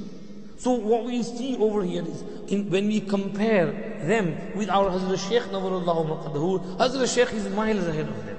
And Hazrat Shaykh Rahmatullah is extremely trustworthy, reliable, uh, you know, narrator, author. Alhamdulillah, the whole world, you know, relies on Hazrat Shaykh's kitab.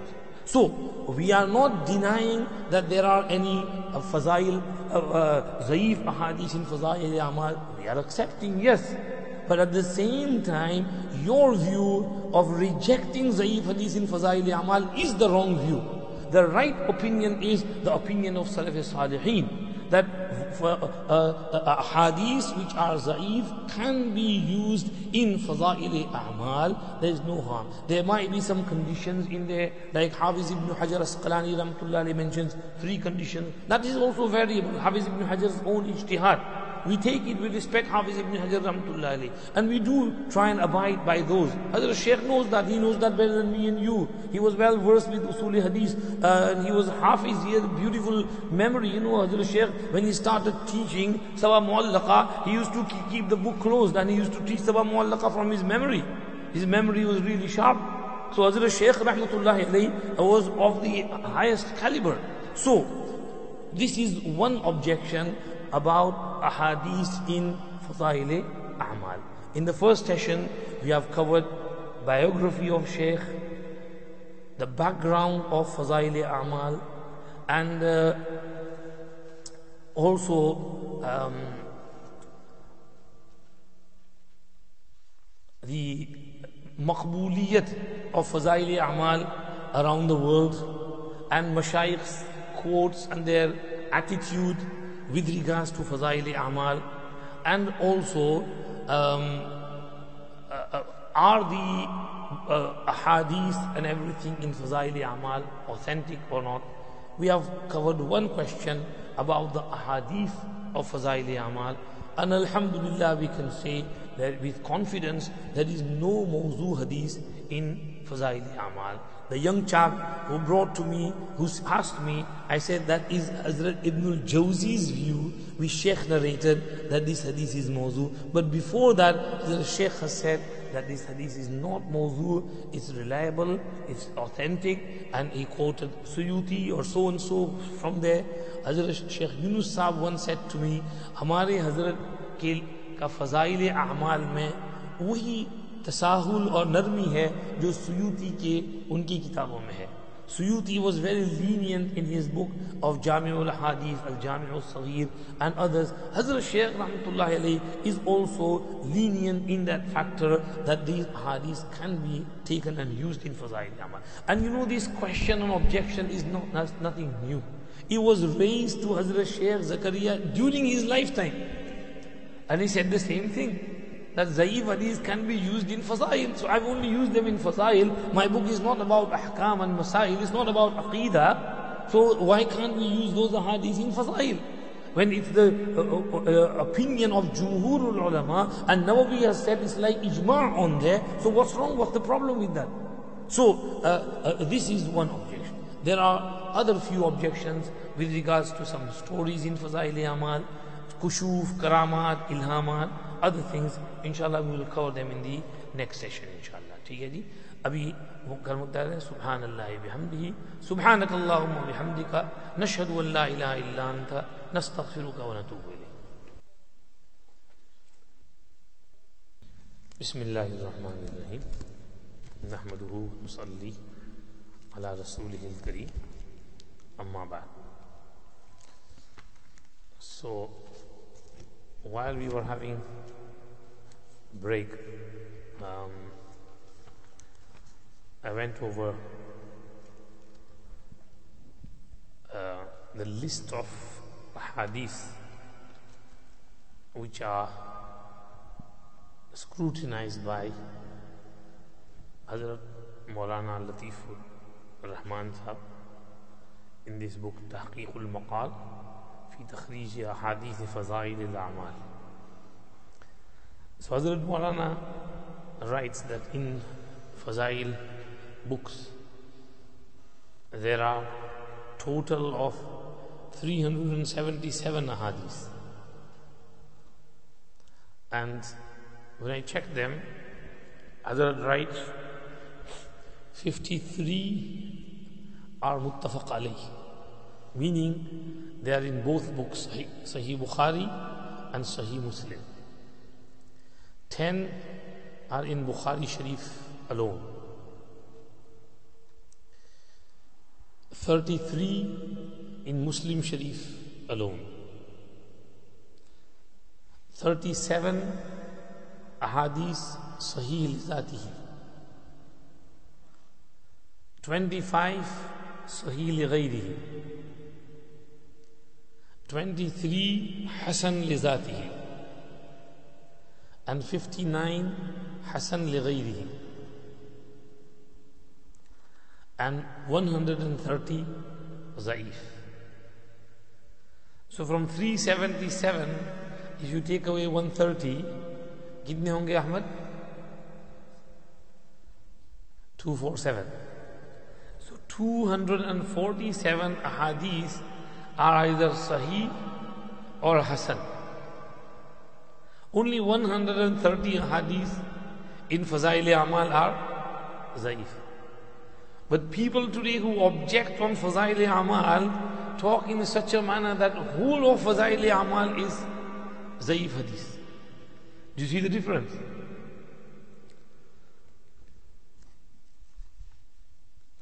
Some even go on to say that Fazaili Amal is filled with shirk. Now, what is shirk? This is ajib, amazing. We have a nice book called Difa'i Fazaili Amal. Defense of Fazaili Amal. Very thick book. My friend Maulana Fahad Amin Saab of Buraq Books of Buraq Publications over here in Birmingham, Telford, he sent me a PDF of that book. And Maulana, the Musannif Maulana Rab Nawaz Sahab, has mentioned the reasons in there why people, some people object on Fazaile A'mal. So,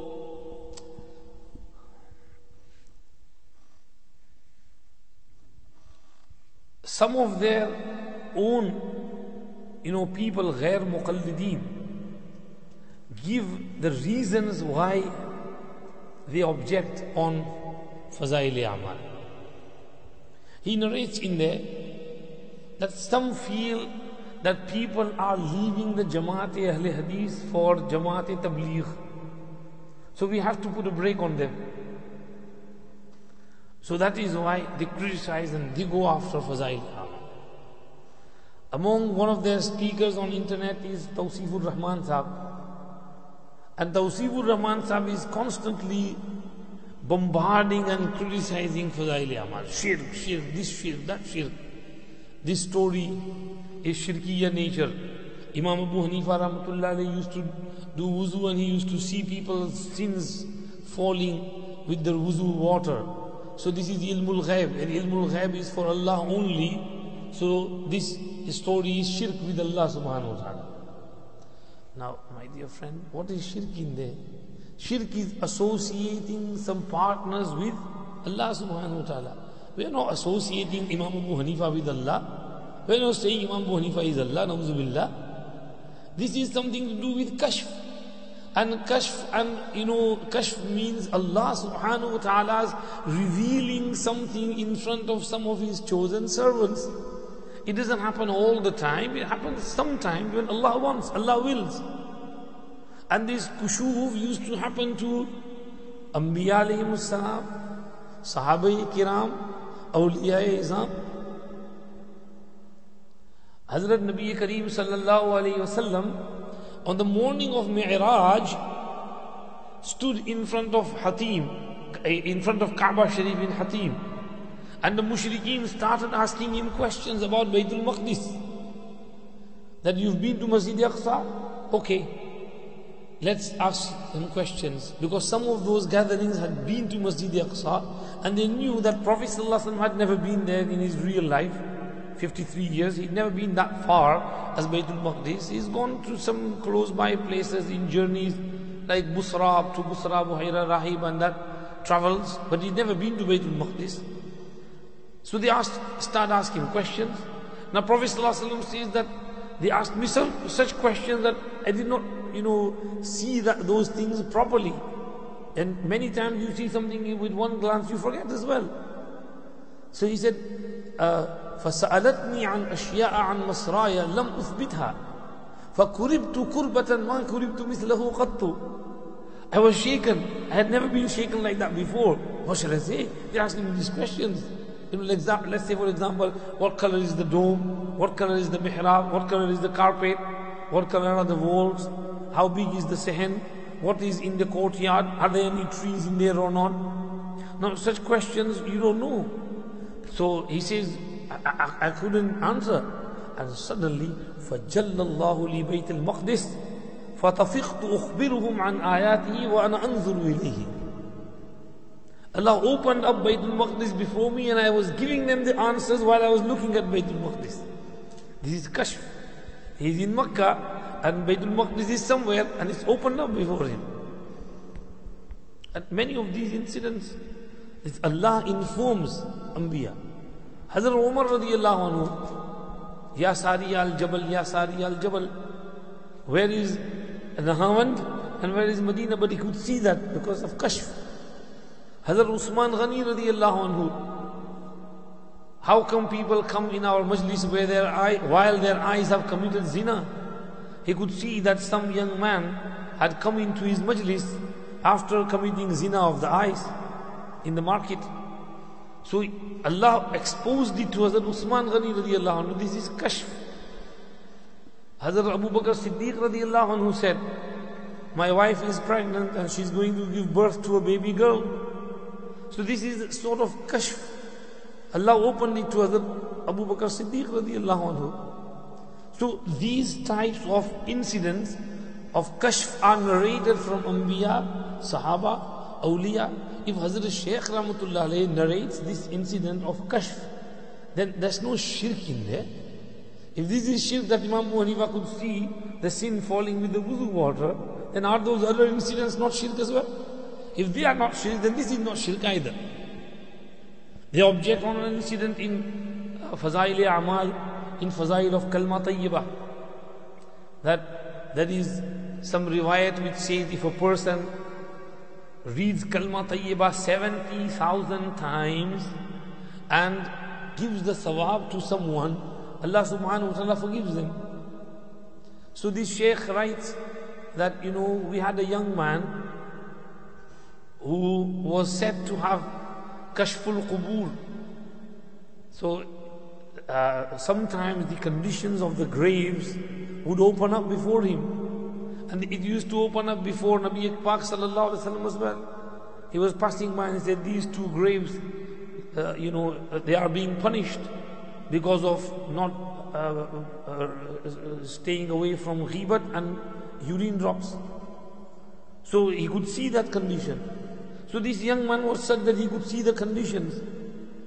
So the sheikh says that we were sitting in majlis and the young man lowered his head and then he was crying, grieved, saddened and he said, I saw my mother in azab and punishment. So the sheikh thought to himself, today I can put him to test. And he had some nisab of 70,000 which he had read and he had gathered. And he, in his heart and mind, he, he said to himself that, Oh Allah, if this young man is telling the truth, then that nisab of 70,000 which I have, give that to his mother. After a while, he lowered his head, he raised his head up again. I said, Alhamdulillah, my mother has been forgiven and the azab has been removed from her. So the Sheikh says this uh, you know, explained two things to me. One, that the young man's, you know, uh, understanding and his vision of the qubur was right. And secondly, that this 70,000 La ilaha illallah does help in gaining forgiveness from Allah subhanahu wa ta'ala. Now this hadith, this story is narrated in Fazail Amal. So they, this is, they say this is shirk. Now what is shirk in that kashf of qubur? Uh, um, these types of objections are made on Fazail Amal, but they are not worthy objections. One thing to note over here is these incidents and stories are not of Hazrat Shaykh Zakaria's own. He didn't say, I saw this, I saw the wuzu water dropping, I, I saw the condition of the qabr, I saw that. It's not his own. He is only a narrator. He is narrating from others. He is narrating, he normally narrates from روض الرياحين في حكايات الصالحين by Abu Abdullah al-Yafi'i al-Yamani. In Fadail Amal, you will see at the bottom Rawd, Rawd, Rawd. So this Rawd is reference to Rawd al-Riyahin. Or he narrates from Ghazali's Ihya. So at the bottom you might see Ihya, Ihya, Ihya. So the objection does not go on Sheikh Zakaria, it goes on those who narrated it. And they narrated it from reliable sources, so there should be no objection on them. Now, this brings us to a second, you know, question. With regards to hadith, there is great scrutiny. We are careful of the narrators, and we are careful of the fact that the hadith is not a fabrication. There might be some weakness in the chain of narration. Maulana Muhammad Diler Sahib reminded me something nice. He said, You know, the weakness, you have to explain to people that the weakness is in the chain of narration, not in the text itself. Because the text can be supported by other sources as well. So sometimes there is weakness in one chain or two chains, but there are other supporting evidence. So the matan and the text itself is not zaif. So this scrutiny is of ahadith mubarakah. With regards to hikayat, Hazrat Shaykh Nawrullah Markadahu himself has said that hikayat of salihin, you know, we can uh, be lenient in them. We don't have to scrutinize them as strictly as hadith because they are only history. And historical events and facts do not have to be scrutinized in the strictest manner like ahadith mubarakah. Hikayat can be narrated. You want to accept that hikayat, okay. You don't want to accept it, it's up to you. But hikayat is a historical event. It's narrated. You can uh, take it if you want to. You can reject it if you want to. But you can't object on the narrator. Why did he narrate it? So Hazrat Shaykh Rahmatullahi Ali has narrated these hikayat. And why does he narrate these hikayat? Because hikayat have great ibrat and lessons in them. Hazrat Junaid Baghdadi Rahmatullahi Ali said that hikayat are jundun min junudillah. They are an army from the armies of Allah. Allah subhanahu wa ta'ala, you know, through these army of hikayat, He, He, He, uh, uh, you know, He puts great effect into the hearts of the, those who are listening to those hikayat. So, uh, people like stories. They love stories. You know, with children, you sit down, you tell them nice stories, they like them.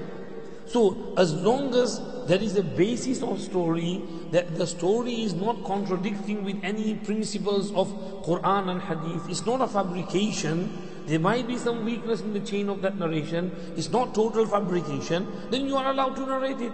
To Hazrat Shaykh Rahmatullah is narrating from these legends like Ghazali and Abu Abdullah al-Yafi'i al-Yamani and you know these ulama. Hazrat Shaykh Rahmatullah has uh, uh, you know, explained this uh, in the beginning in one of his books as well in this manner. So, these stories which we have are uh, hikayat of kushuf, karamat, there is no shirk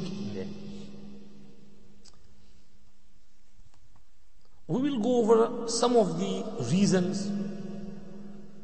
Maulana in Difa'i Fazaili Amal writes, one of the reasons which I have mentioned, some people feel that people are leaving their Jamaat, so they want to bring them back and put a break on them, so they start attacking Fazaili Amal. Number two, he writes that some people have nafrat and hatred for Tablighi Jamaat. And Tablighi Jamaat use Fazaili Amal, so they attack Fazaili Amal in order to attack Tablighi Jamaat as well. Number three, he says that some people have great desire and zeal to attack hadith without any reason. They take this mission upon themselves to criticize a hadith for no reason. For example, it is narrated in the hadith that some Sahaba drank the blood and urine of the Prophet. But when the ghair muqallideen object and criticize on Fazaili Amal, they object on this hadith. Now they are not in reality objecting on Fazaili Amal, they are objecting on the hadith itself. Now the hadith of the Sahabi Malik ibn Sinan drinking the blood of the Prophet ﷺ or Abdullah ibn Zubair is narrated in Mustadrak Hakim and other sources. Maulana Abdullah Marufi Sahab has mentioned all those sources in here. So when the hadith is reliable, narrated by Hakim in his Mustadrak and others, then what is the need to criticize the hadith? By criticizing Fazaili Amal, you are just criticizing the hadith itself. The hadith is reliable. The reason why they drank the blood of the Prophet ﷺ will be investigated. Some people, they object that drinking blood is haram. Why did the Sahabi drink it? Well, when did the Sahabi drink it? The Sahabi Malik ibn Sinan died in the battle of Uhud. So he must have, uh, this incident must have occurred before that. So maybe the hurmat of drinking blood had not yet come down. The hurmat of drinking blood came later on. At that moment there was no indication of drinking blood being haram. And Abdullah ibn Zubair, he was a young boy. He was only 9, 10 when the Prophet ﷺ died. And Prophet ﷺ had just told him that his hajama and cupping was done. He told him to throw the blood away. So the young boy, something happened to him, he drank the blood. When Prophet ﷺ asked him, what did you do with the blood? He said, I drank it. Now Prophet ﷺ said, well, you've got the blood of a prophet in your body, the fire of Jahannam will touch, not touch your body. Will not touch your body. However, you drank blood, that means, you know, you will be a warrior and fighter. And both things happened. Abdullah ibn Zubair was an extremely devoted worshipper. So he was a young boy, he was under he was under 16, he was nabaligh. And he did that action out of his love. So you can't take that and criticize the hadith in Fazail Amal. With regards to the urine, the incident happened was Ummi Ayman. She came to the house of the Prophet ﷺ, and Prophet ﷺ had a, you know, utensil like a bottle in which he would urinate at night. Then in the morning it would be thrown away. So he was left under the bed. So she came to the house because she was very frequent. She was like a mother to the Prophet ﷺ. So she came to the house of the Prophet ﷺ. She was sitting there waiting. She was feeling thirsty. She saw that uh, utensil. She saw this water. There was no foul smell in there. So she drank it. She didn't realize. When the Prophet ﷺ came and asked that, you know, did you throw the urine away? I asked, no, where is it? And oh, I drank it, Ya Rasulullah. So Prophet ﷺ said, Umm Ayman, you, your stomach will never ache, you will never get pain in your stomach. And throughout her life, she was over 90, she never had a stomach ache. Now, this was, an, you know, not a deliberate act, it was unintentional. Now, this Hazrat Sheikh has narrated this in Fazail Amal, and some people object on Hazrat Sheikh Rahmatullahi for narrating, but the, the hadith itself is correct. There is no harm in there. So, ghair muqallideen, some Salafis, they have this notion of attacking hadith and they attack hadith for no reason. This is one of the reasons why, you know, they uh, object upon hadith. The fourth reason, there are many hadith, you know, of this type on which they object. For example, they say that Fazail Amal in Fazail Namaz, Salat, Sheikh narrates about, you know, excessive worship of some Salaf. Like Imam Abu Hanifa prayed Fajr Salah with the wuzu of Isha for 40 years. So they say this is a fabrication. You can't, you know, do such worship throughout the whole night. It's wrong. So, what is this objection? You know, Hazrat Maulana Abdul Hayy Laknavi, rahmatullahi alayhi, has written a very nice book called Iqamatul Hujjah. على أن الإكثار من العبادة ليس ببدعة and he has narrated in there from several tabi'een who used to pray Fajr with the wuzu of Isha. From Sa'id ibn Jubair and Sa'id ibn al-Musayyib for 50 years. Fajr with the wuzu of Isha. We can't do it for one night. But they used to do it throughout their lives. Because, you know, they were such people. They were devoted. That era was such. Everybody was like that. The mashayikh, the muhaddithin, the tabi'een, they loved worshipping Allah subhanahu wa ta'ala and they were extremely strong people. Someone asked Imam Abu Hanifa where do you get that strength from? And he says that, you know, once Imam Abu Hanifa rahmatullah was passing by some area and two old ladies were talking among themselves and they said, you know that man, Abu Hanifa who's passing by, he never sleeps at night, he worships throughout the whole night. So Imam Abu Hanifa heard them and he said, Wallahi la yatahaddathu nasu anni bima lam af'al. People not talk about me with something I don't do. So from now on, I'm going to put it on myself to stay awake the whole night and worship Allah the whole night. And then he made dua with Asma'i Husna. And he said, Oh Allah, please give me the strength to worship you throughout the whole night. Allah accepted his dua. And he said, I don't feel sleepy. Even in the morning, there's no fatigue and weakness in my body. He used to sleep a little in the afternoon, siesta, qaylula, with the intention of sunnah. He said, I don't need this sleep either, but it's just for following sunnah that I, I do a little bit of qaylula. So, iksar of ibadah. Sheikh has narrated that. Now, Sheikh has narrated that because of the hadith, عليك بكثرة السجود فإنك لن تسجد لله سجدة إلا رفعك الله بها درجة وحط عنك بها خطية So these ulama, they, you know, used to worship as much as they could. So why, how can you object on uh, Imam Abu Hanifa's practice and object on this hadith when the hadith is sabit and it's authentic that you should do as many sujuds as you can, worship Allah as much as you can. Worship is the purpose of our creation. وَمَا خَلَقْتُ الْجِنَّ وَالْإِنسَ إِلَّا لِيَعْبُدُونَ So this, these are some of the objections. Sometimes, you know, they object on the hadith of Musa alayhi salam being alive in the qabr and praying. Sheikh narrated this in Fazail Amal that Prophet saw in the night of Mi'raj uh, Musa alayhi salam praying in his qabr. They say, how can prophets be alive and pray in their qabr?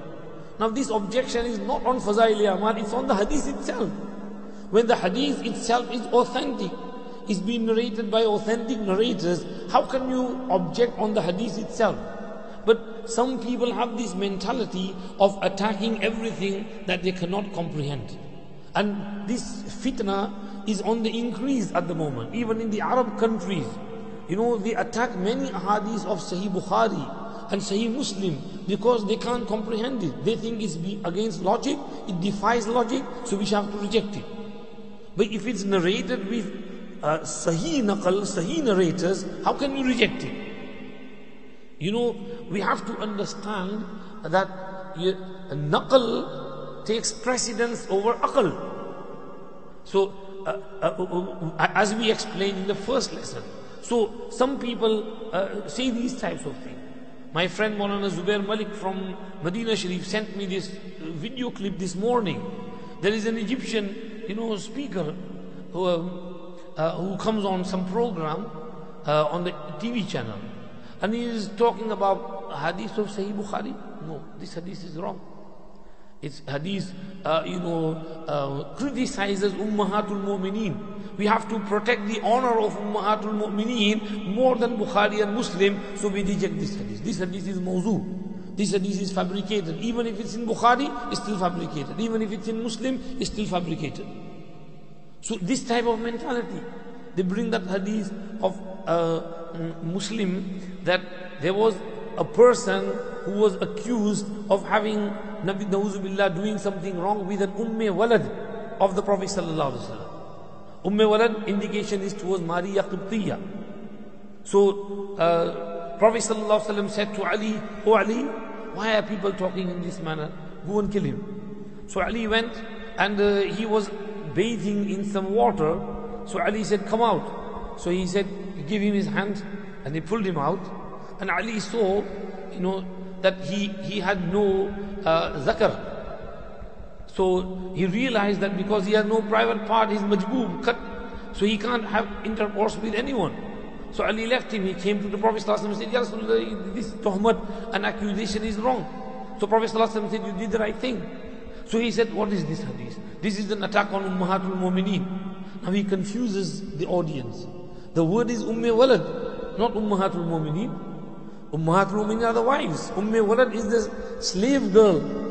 And Maria Qibtiyya. And then what happened was that person was from Egypt and Maria Qibtiyya was from Egypt. So sometimes, you know, because from being the same area, we used to talk. So some people started, you know, some munafiqeen hypocrites, they used to start, you know, uh, bad mouthing. So Nabi Kareem Sallallahu didn't like it. But when he found out that, you know, that that's wrong, Prophet Sallallahu said, okay. So this person starts saying, no, no, this is accusation of Ummahatul Mumineen. We can't believe in this hadith. Without trying to understand the meaning of the hadith, he's classing it as mawzu and he's saying, we don't accept that hadith of Muslim. So this type of behavior among some people, you know, this one point I was going to mention in the first uh, program as well, that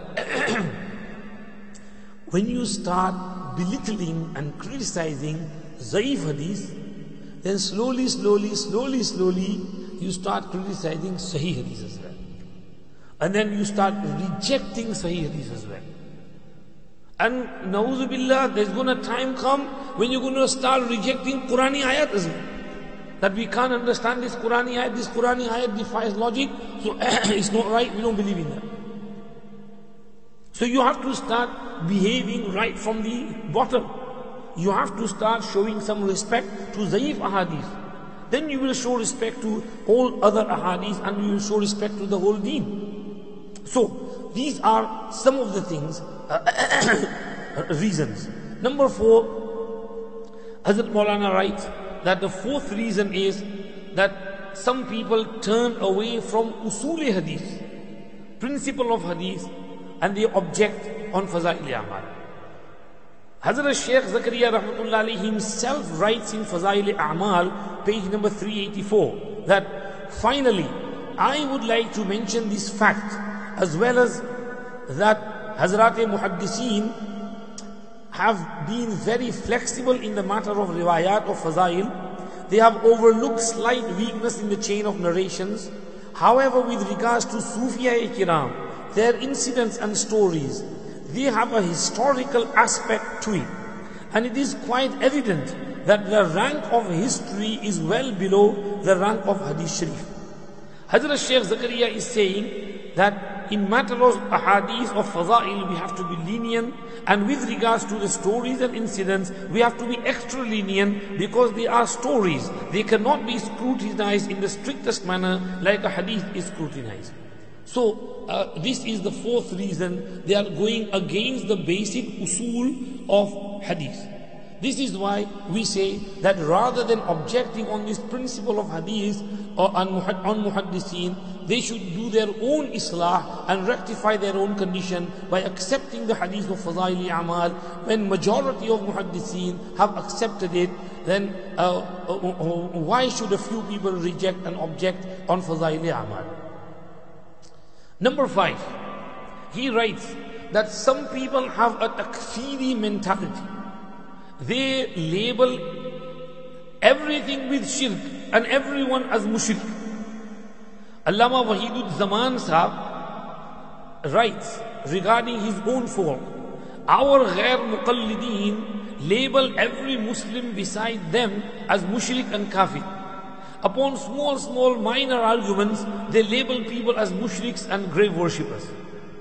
Maulana Sharafuddin Sahib Dehlvi writes that these people have a factory of kufr.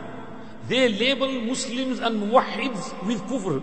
They don't label the non-Muslims with kufr, but they go after the Muslims. This is due to hasad, jealousy, la ilmi, ignorance, khud gharzi, some personal motives. Fatawa Sanaiya, page 211, volume 1. Maulana Ilahi Bakhsh Sahib writes regarding the Takfiri people that may Allah protect us and Muslims from schism and ikhtilaf and disputing. Many people label others with kufr on minor, minor things.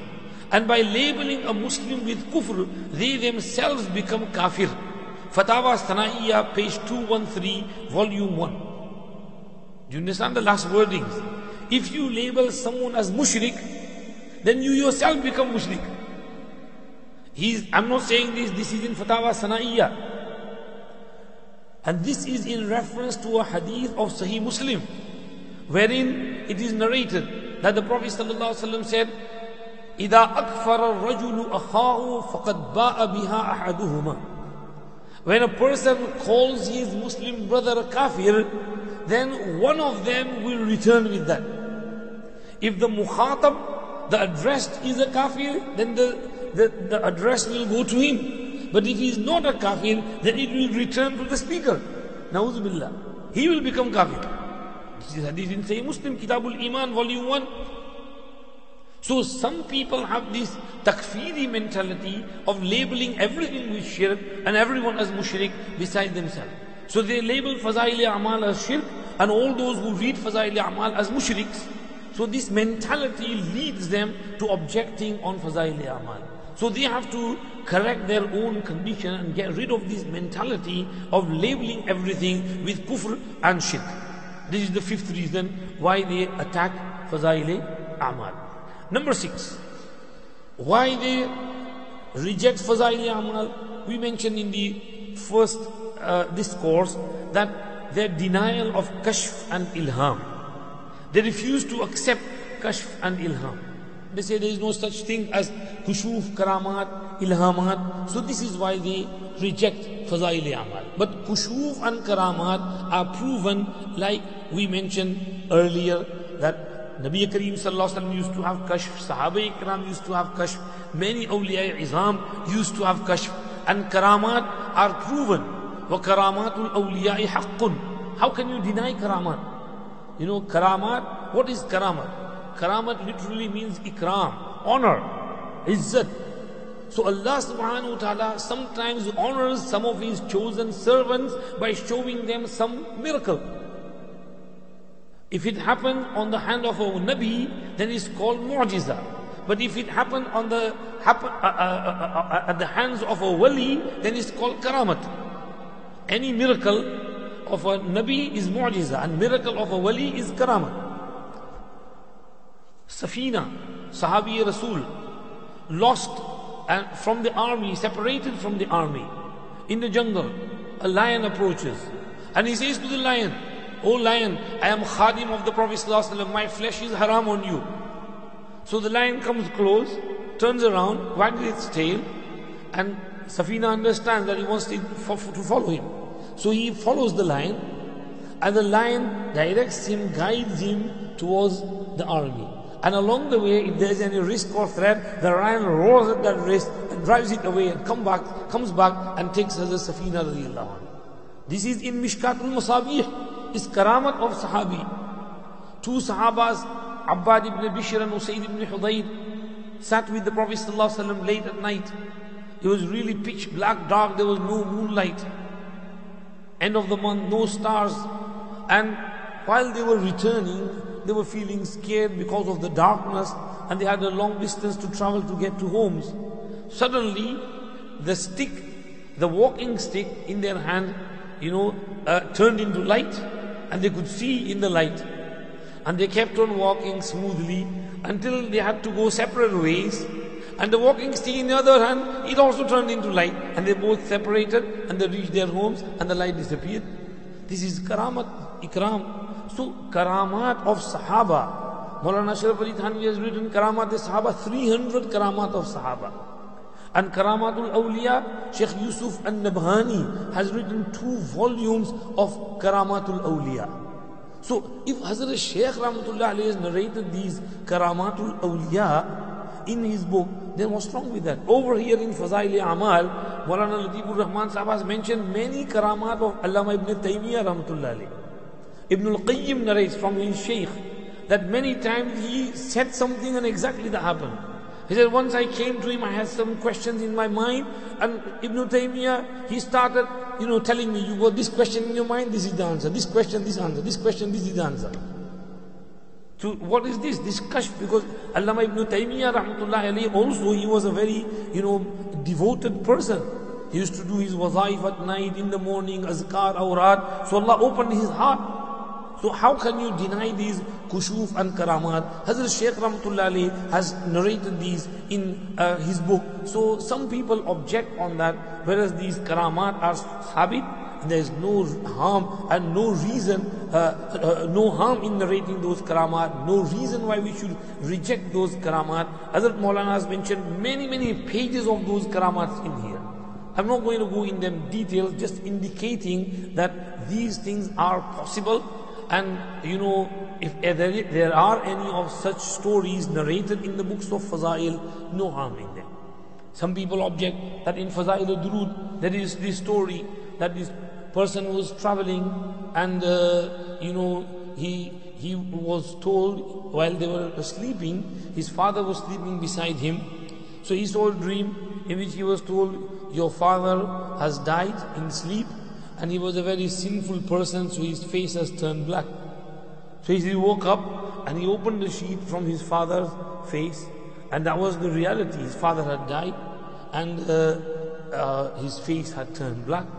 So he said, I was really grieved, I couldn't tell anyone, and I was crying.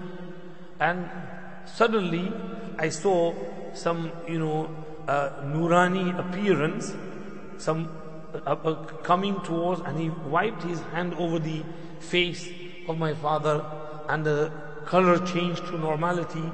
The blackness dark effects went away.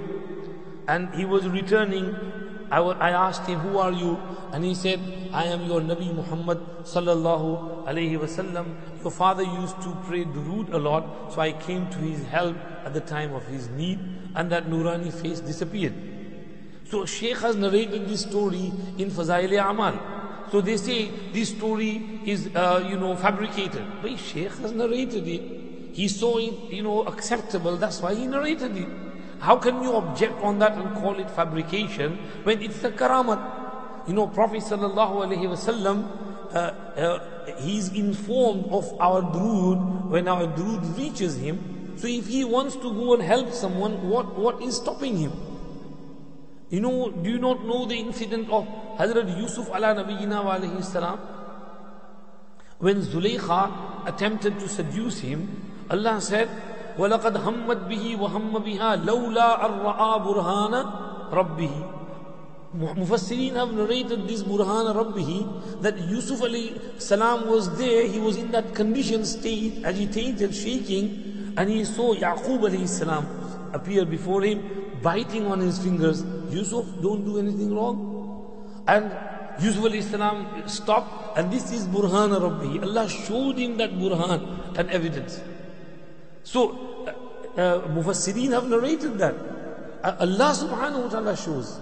So over here as well, if the Prophet ﷺ appeared, ﷺ wiped his face, uh, hand over the face of that deceased person, and his uh, color, you know, the blackness went away, then what harm is in there? So if you don't understand anything, فَاسْأَلُوا أَهْلَ الذِّكْرِ إِن كُنْتُمْ لَا تَعْلَمُونَ So these are some of the reasons why people object on Fazail Amal. Number seven, seventh reason why people object on Fazail Amal is they have this hatred of tasawwuf. And Hazrat Shaykh Rahmatullah has narrated many incidents of Sufiya Kiram and many quotes of Sufiya Kiram. Beautiful quotes of Sufiya Kiram. And you know, Hazrat Shaykh's book, it, it looks like, you know, uh, it's coming from the same source as Ihya'ul Ulum of Imam Ghazali. From the same, the light is coming from the same window. They are both from the same source. Imam Ghazali's Ihya'ul Ulum, he also quotes these incidents and very, very nice. And Sheikh takes from there and from other books. So Sheikh's books is more like Ihya'ul Ulum of Imam Ghazali. And very nice quotes of Sufiya Kiram. And Sufiya Kiram are Ahlul Qulub. They are the people, men of the heart. And their hearts are clean, pure, they are inspired by Allah, they get ilham from Allah subhanahu wa ta'ala. So their words are very beautiful, very nice. Some people have hatred for tasawwuf and they say we only have to take from Quran and Hadith, we don't need these Sufis calls. And we don't need Sufi stories. We don't need Shaykh. I can do my own Islah. I don't need a Shaykh to come from Islah. Now, this type of notion is wrong. It's against the way of Salafi Salihin. If you see our Aslaf, they used to stay in the company of their Mashayikh and learn from them. Like we learn, you know, Quran from a teacher, fiqh from a teacher, hadith from a teacher, and tafsir from a teacher. Similarly, we have to learn the knowledge of the inner part of our heart, suluk, tasawwuf, cleanliness and purification of heart from our Sufiya kiram. You know, they had stayed in the company of their mashayikh and learned from them. And they had progressed through the stages of suluk and ihsan and tazkiyah. This is وَيُزَكِّيهِمْ وَيُعَلِّمُهُمُ الْكِتَابَ وَالْحِكْمَةَ وَيُزَكِّيهِمْ This tazkiyah, tasfiyah of qulub, hadithul ihsan. So tasawwuf is a huge branch of our deen. In the hadith of Jibreel, what was the first question? Mal, mal, mal iman. Second question, mal Islam. And third question, mal ihsan. What is ihsan? And Prophet ﷺ said, أن تعبد الله كأنك تراه. So Hazrat Shaykh in his book Fazaili Amal has mentioned these quotes of Sufiya Kiram alayhimul rahmati wa ridwan. You know, true Sufis. You know, let me explain this a little bit more. Allama ibn Taymiyyah rahmatullahi alayhi himself was a great alim and a great Sufi. Now, after Fajr, he would sit on his place for hours until the sun would rise beautifully, busy in his wazaif. Azkar and awrad. He had lots of wazaif and azkar. And he would say, These wazaif and azkar are food for my soul. If I don't do these azkar, then my soul would die with hunger and thirst. And he would sit among his students and he would say, if you want something from me, you have to focus on my heart. Whatever you will get will be from here. Meaning Allah subhanahu wa ta'ala showers the tajalliyat, anwarat on his heart and his example is like that of a tap. The water comes from the tank but through the tap. And people use that water. Similarly, the fuyuz barakat descend on the heart of the sheikh and from the shaykh it is transferred to the murideen. So Allah ibn Taymiyyah rahmatullah used to say that while you are in my presence, focus on my heart. Whatever you will get will be from my heart. So Ibn Taymiyyah rahmatullah was a great Sufi wali of Allah himself. Now he has his fatawa, Majmu' al-Fatawa. And it's in about 40 volumes. One of the volumes is about tasawwuf. Now, nearly half or more than half is about true and right tasawwuf and the uh, Sahih, correct Sufiya, awliya like Junaid Baghdadi, Abdul Qadir Jilani, and uh, Abu Ali al Ruzbari, and Harith ibn Asad al Muhasibi, and all these legends of Tasawwuf. And then the other half is about Do number Kamal, Behrubis. You know, those who, who pretend to be a Sufi and who pretend to know a lot, but in reality, they are the imposters, deceivers, treacherous nature. They want to deceive people and gain money from them. So they become like Sufis, appearance like Sufis, but in reality, their heart is empty and void. There's nothing in there. So he mentions their stories and criticizes them. Now, what some people do today is they just take the other part of criticism of tasawwuf from Ibn Taymiyyah's Majmu' al-Fatawa and leave the first part in which he praises the correct Sufis. This is khiyanat with Allama ibn Taymiyyah rahmatullahi alayhi. You can't do this khiyanat with his kitabs.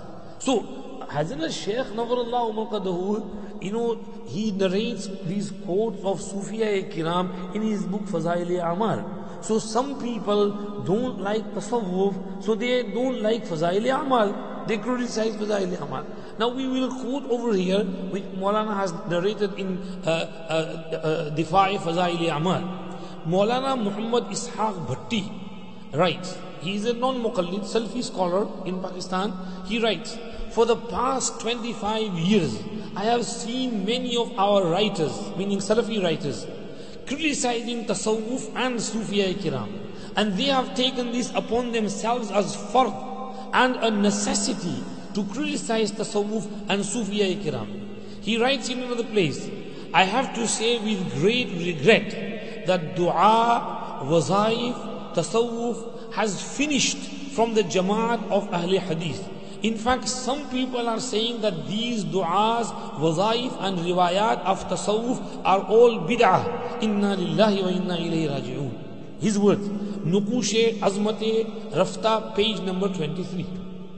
You see, he is lamenting that from our people, these du'as, connection of the heart with Allah, wazaif, tasawwuf, you know, all these riyazat, mujahada, tilawat of Quran, making an effort to turn to Allah, tahajjud, ishraq, chasht, awabin, all these nawafilul a'mal, it's all gone from our group.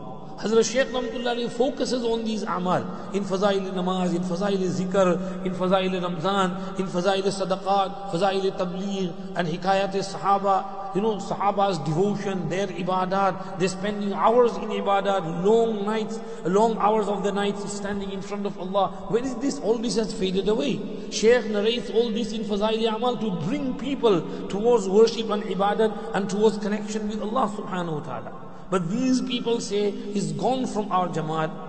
They, they, they, say, let alone Nawafil. You know, we don't even need to pray the Sunnat, Sunan Rawatib, Sunnat Muakkada. You know, two before Fajr, four before Zohar, two after Zohar, two after Maghrib, two after Isha, twelve Sunnat Muakkada. They say we only pray Faraz, that's enough for us.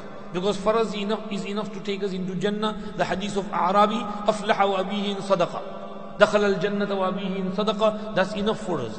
Now this type of mentality, now what this is doing is, you know, it's, it's drifting people away from deen.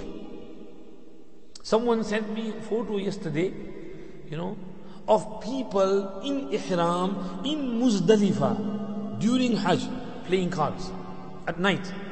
Why? Because they say, you know, these people, they say, well, there is no tahajjud in Muzdalifah. Because the Prophet ﷺ didn't pray tahajjud in Muzdalifah, we shouldn't pray tahajjud in Muzdalifah. Now, they're not praying tahajjud, and in place of tahajjud, what are they doing? They're playing cards. In Muzdalifah, in Ihram. No, Prophet ﷺ didn't pray tahajjud in Muzdalifah for a particular reason. Because if he would have prayed it there, people would have taken it as an, as an act, a ritual of Hajj. And his ummah would have been in difficulty. So he wanted to make it easy for his ummah. He was trying to do, take the easiest options. So he deliberately left tahajjud that night and he still asleep. So his ummah can come, they can, you know, many people will not be able to get there on time. They might not be able to pray, they might get, come very close to the morning. So how are they going to pray tahajjud? So he didn't want to put them in difficulty. He missed this tahajjud deliberately. But that does not mean we have to miss it as well. If we are there, we have time, and we are at ease, we have to try and pray tahajjud. Or if you take Sahaba, Tabi'een, Awliya, Izam, they used to pray tahajjud in there. But these people, you know, are taking people away from deen by these types of behaviors. This is what Maulana Sahib is saying over here, Maulana Muhammad Ishaq Bhatti Sahib. So, in Fazail Amal, there are Sufiya Kiram's Amal practices. Maybe this is one of the reasons they object on Fazail Amal. Sometimes they say Tasawwuf is not proven, Tasawwuf is not proven from Quran Hadith. Sometimes they say it is not needed for Islah enough. A person can do his own Islah. There is no need for Shaykh. Quran Hadith are enough. There is no need for stories of the Sufis. So these types of objections are wrong. My friends, we need some shaykh, shuyukh, mashayikh. We need to stay in their company, benefit from them, do our islah of nafs. This is the way. This is the ta'amul and tawaruth of Salaf Salihin. You can't go against the ta'amul and tawaruth and continuous practice of Salaf Salihin. So, uh, uh, uh, putting, bringing this to a close, I will say that many books have been written in defense of Fazail Amal. For example, Hazrat Shaykh Rahmatullah himself wrote one book, Kutub Fazail number two آپ کے مسائل اور ان کا حل۔ مولانا یوسف لدھیانوی رحمۃ اللہ علیہ in Fatawa has defended Tablighi Jamaat and has defended فضائل اعمال۔ He is a خلیفہ of حضرت شیخ زکریہ رحمۃ اللہ علیہ as نمبر تھری، ایک یادگار ملاقات by Maulana Muhammad Amin Safdar اکاڑوی۔ This is a small رسالہ ان مولانا امین صفدر اکاڑویز مجموعہ رسائل۔ You know, he has this, he had this conversation with a, a, a person called Wahid Sahab. Wahid Saab was in Karachi and uh, he came to see Maulana Saab and he said, uh, I had a job in America and uh, I went there, I was doing my job further away from Deen. Some brothers from Jamaat, you know, uh, I met them somewhere, they took my uh, address, phone number, they came to my house and, you know, they encouraged me uh, about practice, to practice and taught me about deen. I like them. I started frequenting the masjid. I went in Tabligh Jamaat. Alhamdulillah, my condition improved. Deen came in our house. We started doing ta'aleem of Fazail Amal in our house. My family, my wife, my children. Well, Alhamdulillah, we had so much sukoon and peace in our lives. So I, I, started going in Jamaat as well. And for four years, I used to go whenever I could. And Alhamdulillah, we had so much sukoon. Suddenly, on one Eid, I met some youngsters at one place and uh, they invited me to their place, but they had no beard on their faces and, uh, you know, they were talking about deen. So I thought to myself, let me go and talk to them, give them some advice. So when I went to their place, rather than giving them some advice, they started giving me advice. And they started saying, you are doing this tabligh jamaat, fazail amal, this is wrong, that is wrong, this is fabrication, that is fabrication. You need to read this book, you need to read Salatul Rasul, look at Salatul Rasul. You know, this is the proper Salah. Salatul Rasul came from Makkah and Medina and Fazaili Amal came from India. So why are you reading Indian book and why are you not reading the Makki and Madani book? So he said, I said to them, where was Fazailu Salatul Rasul written? It was written in Sialkot. So it's Sialkoti book, not Makkah Medina book. So he said, well, the hadith in there is from Makkah Medina. So I said, well, hadith in Fazail Amal is also from Makkah Medina. However, they started saying that, well, this is mawzu and look, this is fabrication, that is fabrication. I said, look, in, uh, you know, uh, Fazail Amal, in one place it's written that uh, Hazrat Hanzala came to the Prophet sallallahu alaihi wasallam and said, Ya Rasulullah, nafaqa Hanzala. Hanzala has become a hypocrite. Why?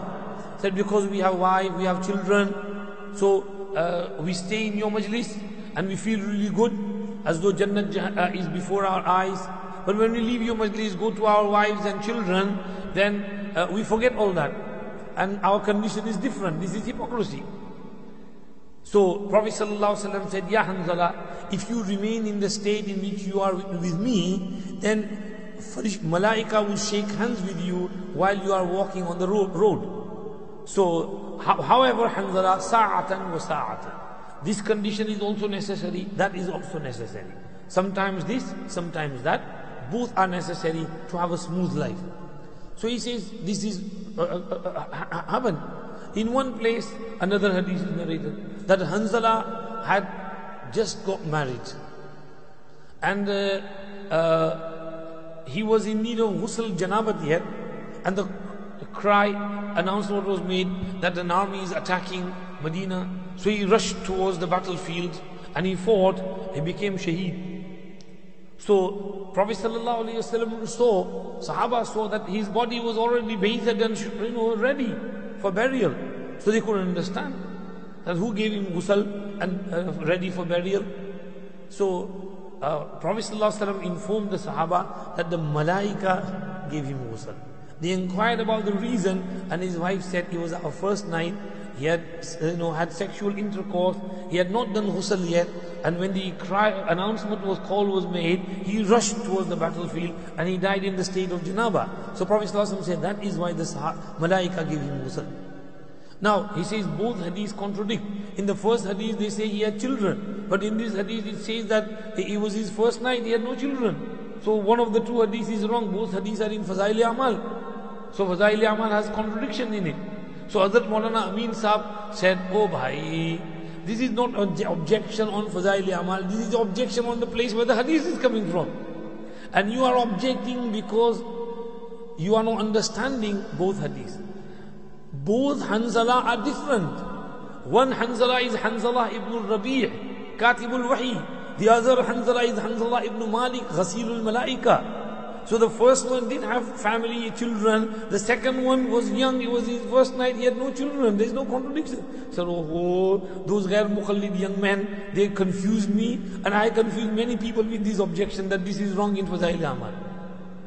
So in this type of behavior, he said that, uh, you know, they drifted me away from deen. And all that peace and sukoon of mine, it deserted me. So when he spoke with Maulana Amin Safdar Sahab, Maulana Amin Sahab explained to him, he did tawbah and he, Alhamdulillah, got back to, you know, his proper way of uh, going in the path of Allah and reading Fazaili Amal, benefiting from the book of Hazrat Shaykh Rahmatullah. So this is the short summary of uh, what Hazrat Maulana has narrated in there. There is a lot of discussion in there uh, along with that as well. Also Fazail Amal par i'tirazat kyun? This is تقریر of مولانا محمد اسماعیل محمدی Also, Tablighi Jamaat علماء حق کی عدالت میں مولانا محمد ایوب کوہاٹی مولانا فضائل اعمال اور صدقات پر بعض اعتراضات کے جوابات مولانا محمد بلاد صاحب الفضائل اعمال کا دلانہ دفاع رب نواز صاحب اے heel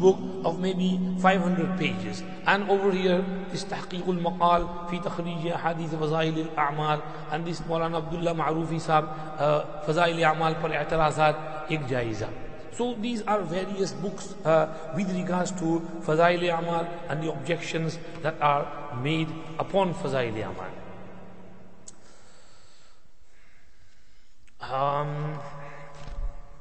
I think we have covered almost everything. मौलाना मुफ्ती तोसीर साहब सब कवर हो गया कुछ बाकी है वैसे ये बस मैं I am gonna finish off now just one thing to note. Whenever you object on someone or something, you have to be munsif, insaf, you know, you have to be just. This is the principle of jarh wa ta'dil, the science of criticism of rijal. I'm going to quote to you something which Hazrat Maulana Abdul Hayy Laknawi rahmatullahi alayhi has written in Al-Raf'u wa Takmeel fil Jarh wa Ta'deel page number 67 he writes in there يشترط في الجارح والمعدل العلم والتقوى والورع والصدق والتجنب عن التعصب ومعرفة أسباب الجرح والتزكية ومن ليس كذلك لا يقبل منه الجرح ولا التزكية Translation is when a person criticizes someone or praises someone, calls him reliable, for both, the condition is that that person should have a not H تکوا fear of Ara conscious nature he should be of a conscious nature he should be truthful and تجنب and تعصب staying away from تعصب تعصب کا کیا ترجمہ کریں گے مولانا صاحب ریشیزم باسنس from being extremely biased towards your own views and against the other person is called ta'assub you are stubborn you stick to your views you don't want to hear about anyone else so you have to stay away from ta'assub and ومعرفة أسباب الجرح and you have to know the reasons for jarh and tazkiyah. He says ومن ليس كذلك لا يقبل منه الجرح ولا التزكية if someone is not such a person he has no ilm he has no taqwa he has no wara he has no sidq truthfulness he doesn't stay away from ta'assub and he doesn't know the asbab of jarh and tazkiyah then his criticism or ta'deel, jarh or ta'deel will not be accepted. This is Maulana Abdul Hayy Laknawi. Listen to what Shamsuddin Zahabi Rahmatullah says. Zahabi writes in Tazkiratul Huffaz, page 4, volume 1. حق على المحدث أن يتورع فيما يؤديه وأن يسأل أهل المعرفة والورع ليعينوه على إيضاح مروياته ولا سبيل إلى أن يصير العارف الذي يزكي نقلة الأخبار ويجرح ويجرحهم جهبذا يعني نقادا خبيرا إلا بإدمان الطلب والفحص عن هذا الشأن وكثرة المذاكرة والسهر والتيقظ والفهم. مع التقوى والدين المتين والإنصاف والتردد إلى العلماء والإتقان. وإلا تفعل فدع عنك الكتابة لست منها ولو سودت وجهك بالمداد. فإن آنست من نفسك فهما وصدقا ودينا وورعا وإلا فلا تفعل. وإن غلب عليك الهوى والعصبية لرأي أو لمذهب فبالله لا تتعب. وإن عرفت أنك مخلط مخبط مهمل لحدود الله فأرحنا منك You understand that, Brother Wasim? It's clear for you.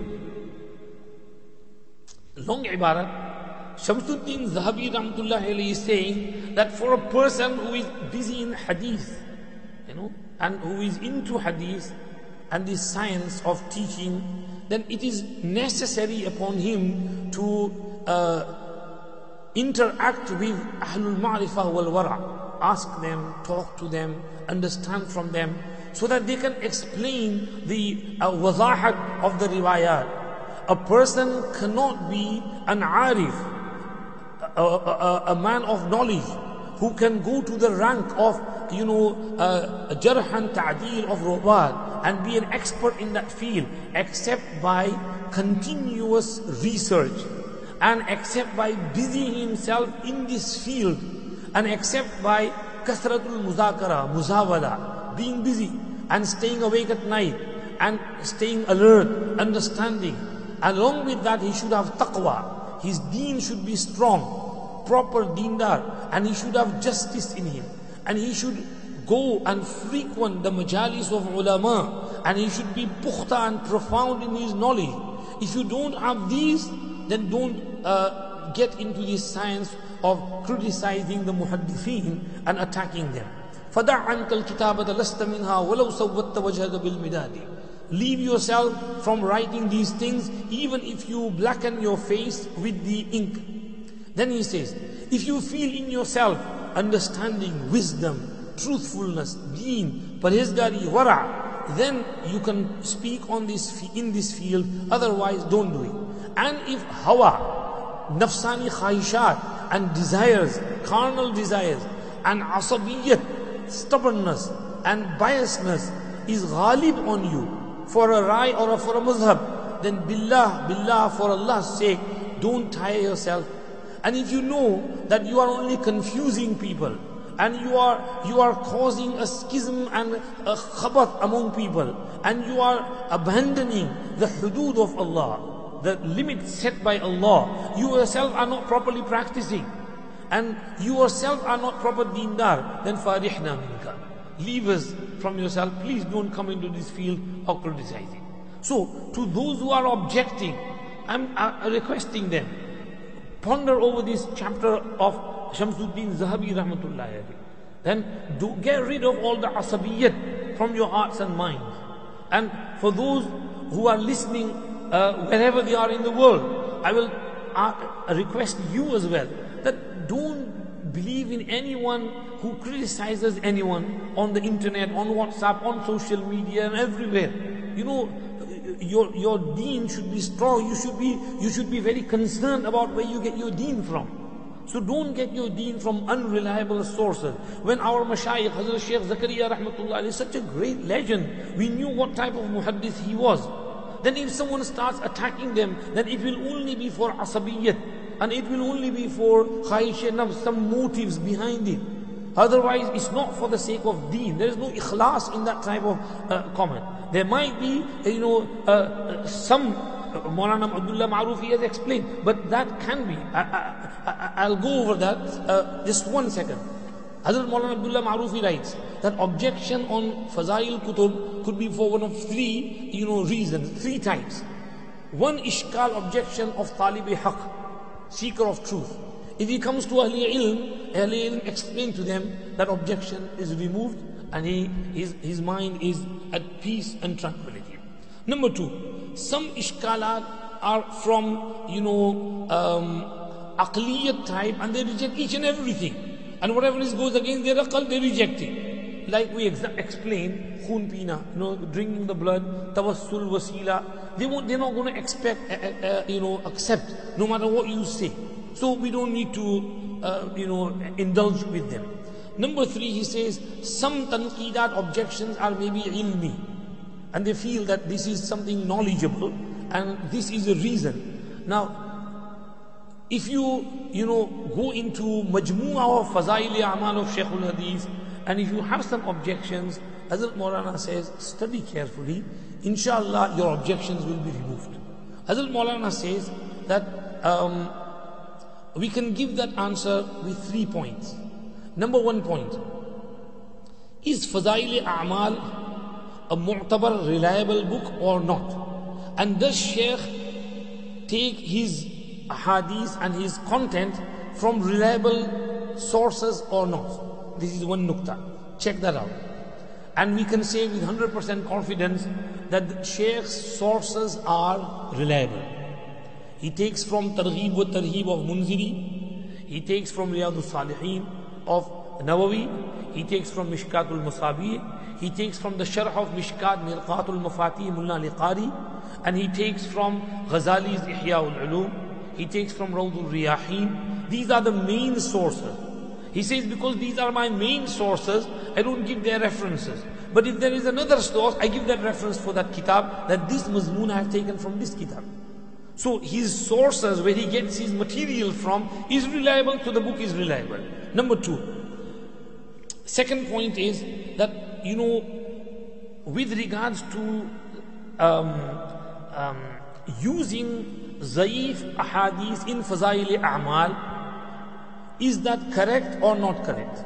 And I explained that in the first discourse that it is the ta'amul of salaf, tawaruth of salaf, that weak hadiths are accepted in fazail a'mal. So Shaykh is going according to what is mutawaris, what is kal ijma' in the terms of Imam Nawawi rahmatullah So Shaykh's books can be trusted. And number three, third point is for targheeb, tarheeb, can we use aqwal, af'al, hikayat of salihin or not? Can we use mubasharat and dreams, uh, you know, uh, Sahara or not? How, up to how much? This is the third point.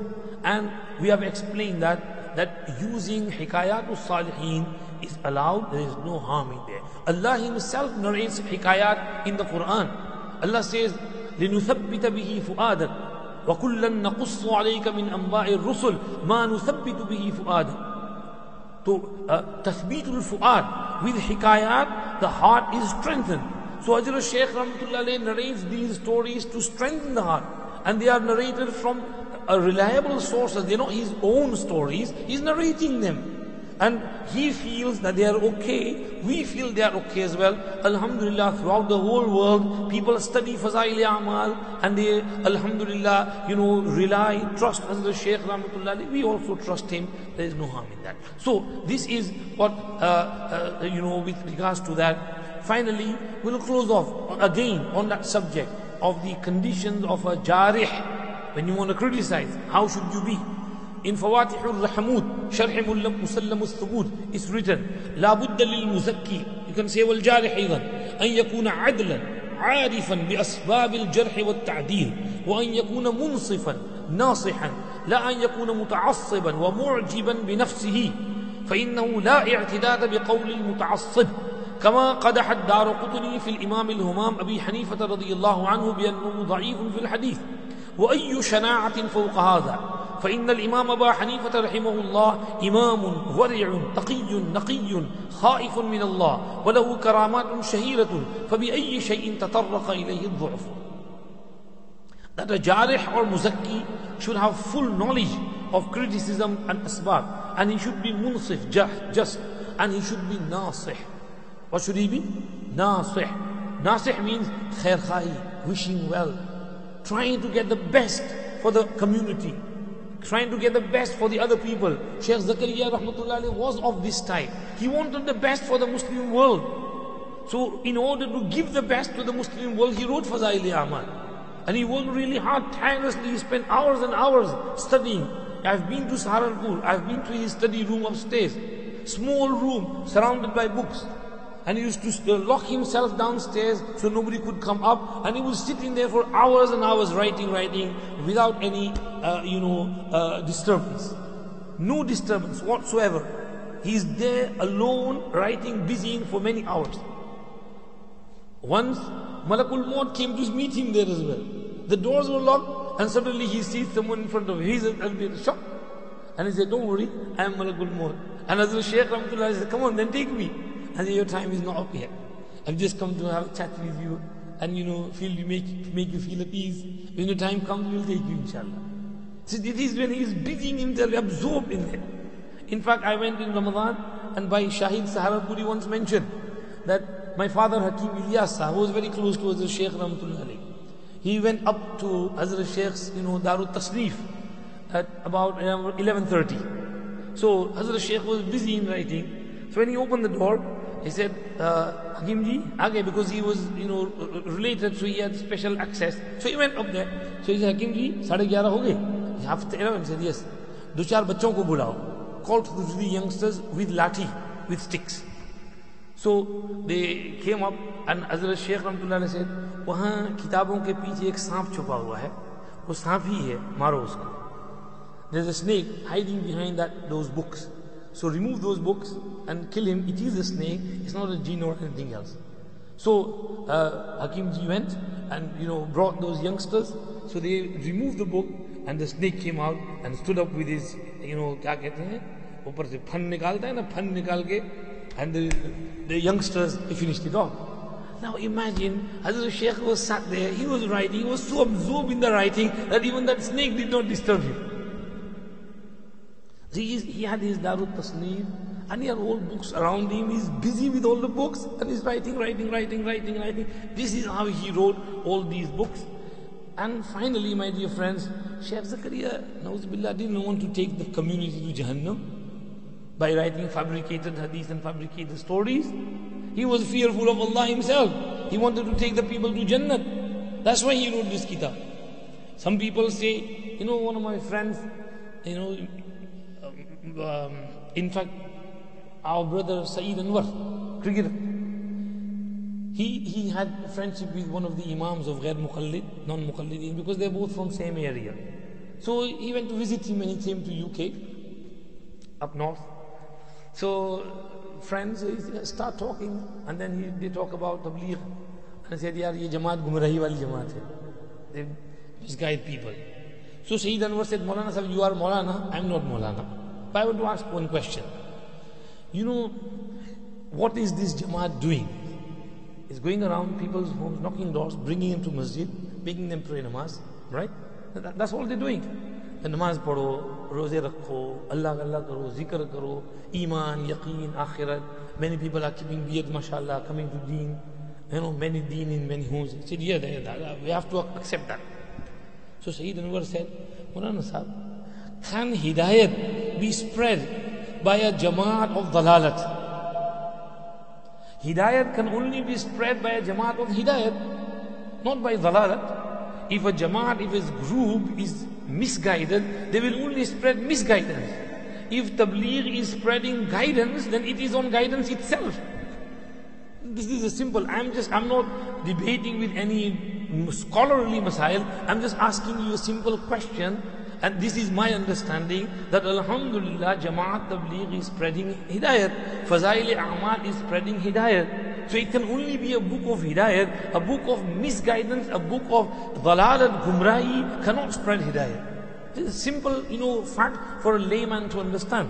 So this is what uh, I will conclude the talk on that Alhamdulillah Fazail Amal is a book of Hidayat. That is why it's spreading Hidayat around the world and that is why it's the most read book around the world after the Quran Sharif.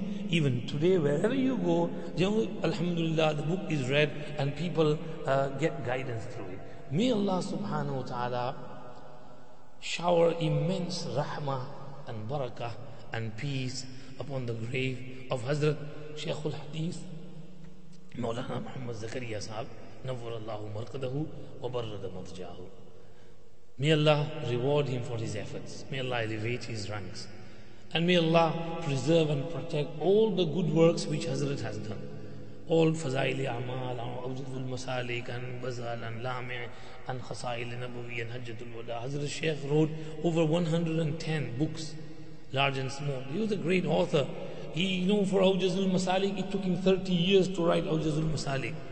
30 years, a huge encyclopedia which you need a team to write. He single handedly wrote that book. So he was a great man of his time, and you know, Alhamdulillah, he did good work. Brother Wasim was asking, Did you meet Sheikh Zakaria? Have you had your, how did you benefit from him? Yes, Alhamdulillah, we did meet him twice in 1979 and in 1981 when he came to the UK. And in 1981, Alhamdulillah, I had the uh, privilege to get bayat towards the Shaykh Zakaria. So we were bayat to him as well. And also I had the uh, privilege of taking ijazat of hadith from Hazrat Shaykh Zakaria as well. So we have ijazat of teaching hadith from Hazrat Shaykh. This is all the barakat of Darul Ulum Bury and of our Hazrat Maulana Yusuf Mutala Sahab, Damat Barakatuhum, that we were studying Riyadul Salihin at that time. So Hazrat Shaykh Zakaria Rahmatullah said, all those students who are uh, studying hadith, you know, I will give them uh, ijazat of teaching hadith. So he had a small booklet in which he would sign or stamp. So uh, uh, uh, we were told to copy that page of ijazat. We copied it and the Shaykh stamps what made there. And alhamdulillah, we have ijazat of teaching hadith from Hazrat Shaykh Zakaria, rahmatullahi alayhi, and uh, the privilege to get bayat to him as well. So this is our, uh, um, you know, connection with Hazrat Shaykh, rahmatullahi alayhi. May Allah accept, may Allah be pleased. Jazakallah for giving me your time and inviting me over here. And inshallah, we'll conclude on that. Do you have any questions? Uh, very quickly? One of the sisters.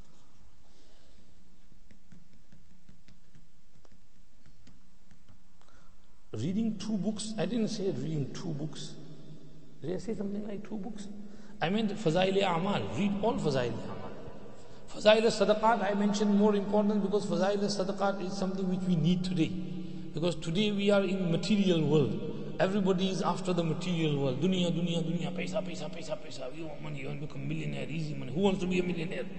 So everybody wants to be a millionaire. So if you read Fazail Sadaqat, it brings zuhd in you. And it brings you closer to akhirat and distances you from dunya. So this is why I put more emphasis on Fazail Sadaqat.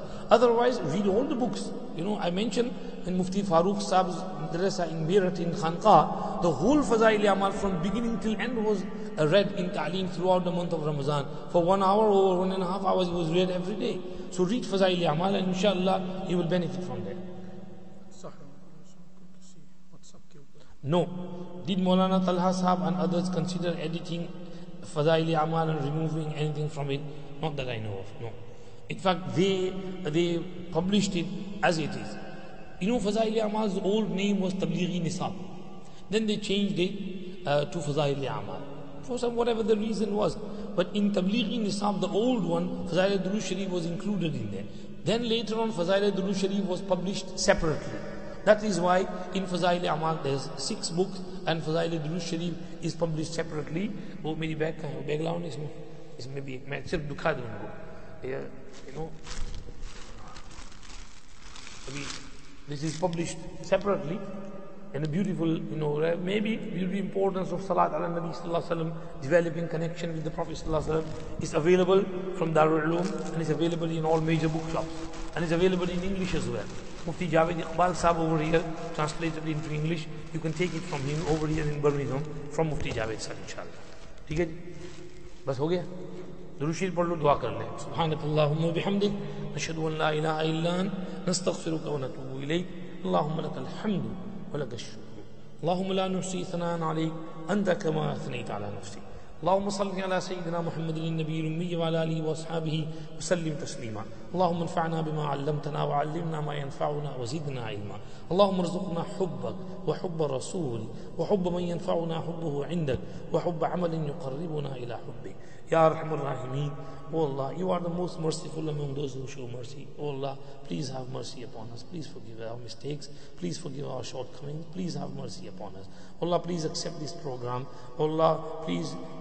give a good reward to Hazrat Shaykh al-Hadith, Maulana Muhammad Zakaria Sahib, Nawallahu Marqadahu, for writing Fazail Amal. Accept his work Fazail Amal. Spread it around the world. Give the people the tawfiq to read Fazail Amal and to benefit from Fazail Amal and to change their lives through Fazail Amal. The understanding of the virtues of uh, actions and deeds and to practice and draw themselves closer and gain the taqarrub, qurb of Allah and the mahbubiyat of Allah subhanahu wa ta'ala through Fazail amal.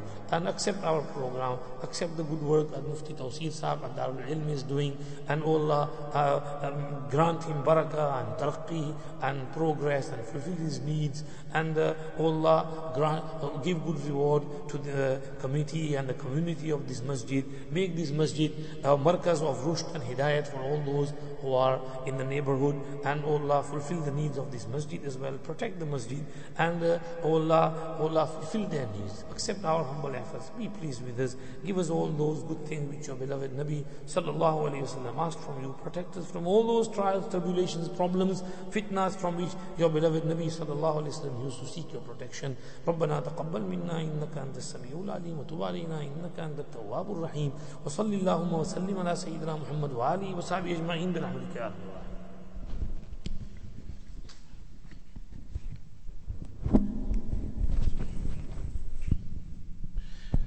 Jazakallah khair to Hazrat Sheikh for uh, one of the Sahib for coming all the way to deliver this uh, fantastic course.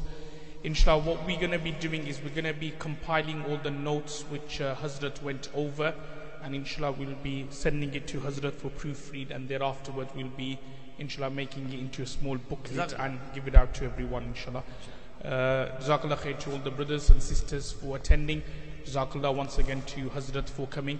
Uh, also, this was like, as I said, our very first course, so I would really, really request brothers or sisters if you could give us some feedback, inshallah, and how to improve it next time. Also, again, another reminder Hazrat's uh, kitabs are being sold uh, in the room adjacent to the main Jamaat Khana, also uh, at the back of the Sisters Hall. Uh, if anybody is interested, inshallah, please have a, a look before you go, inshallah. Jazakallah khair once again to everybody, uh, Masjid Committee, everyone, for making this event successful. Jazakallah khair. Assalamu alaikum wa rahmatullahi wa barakatuh.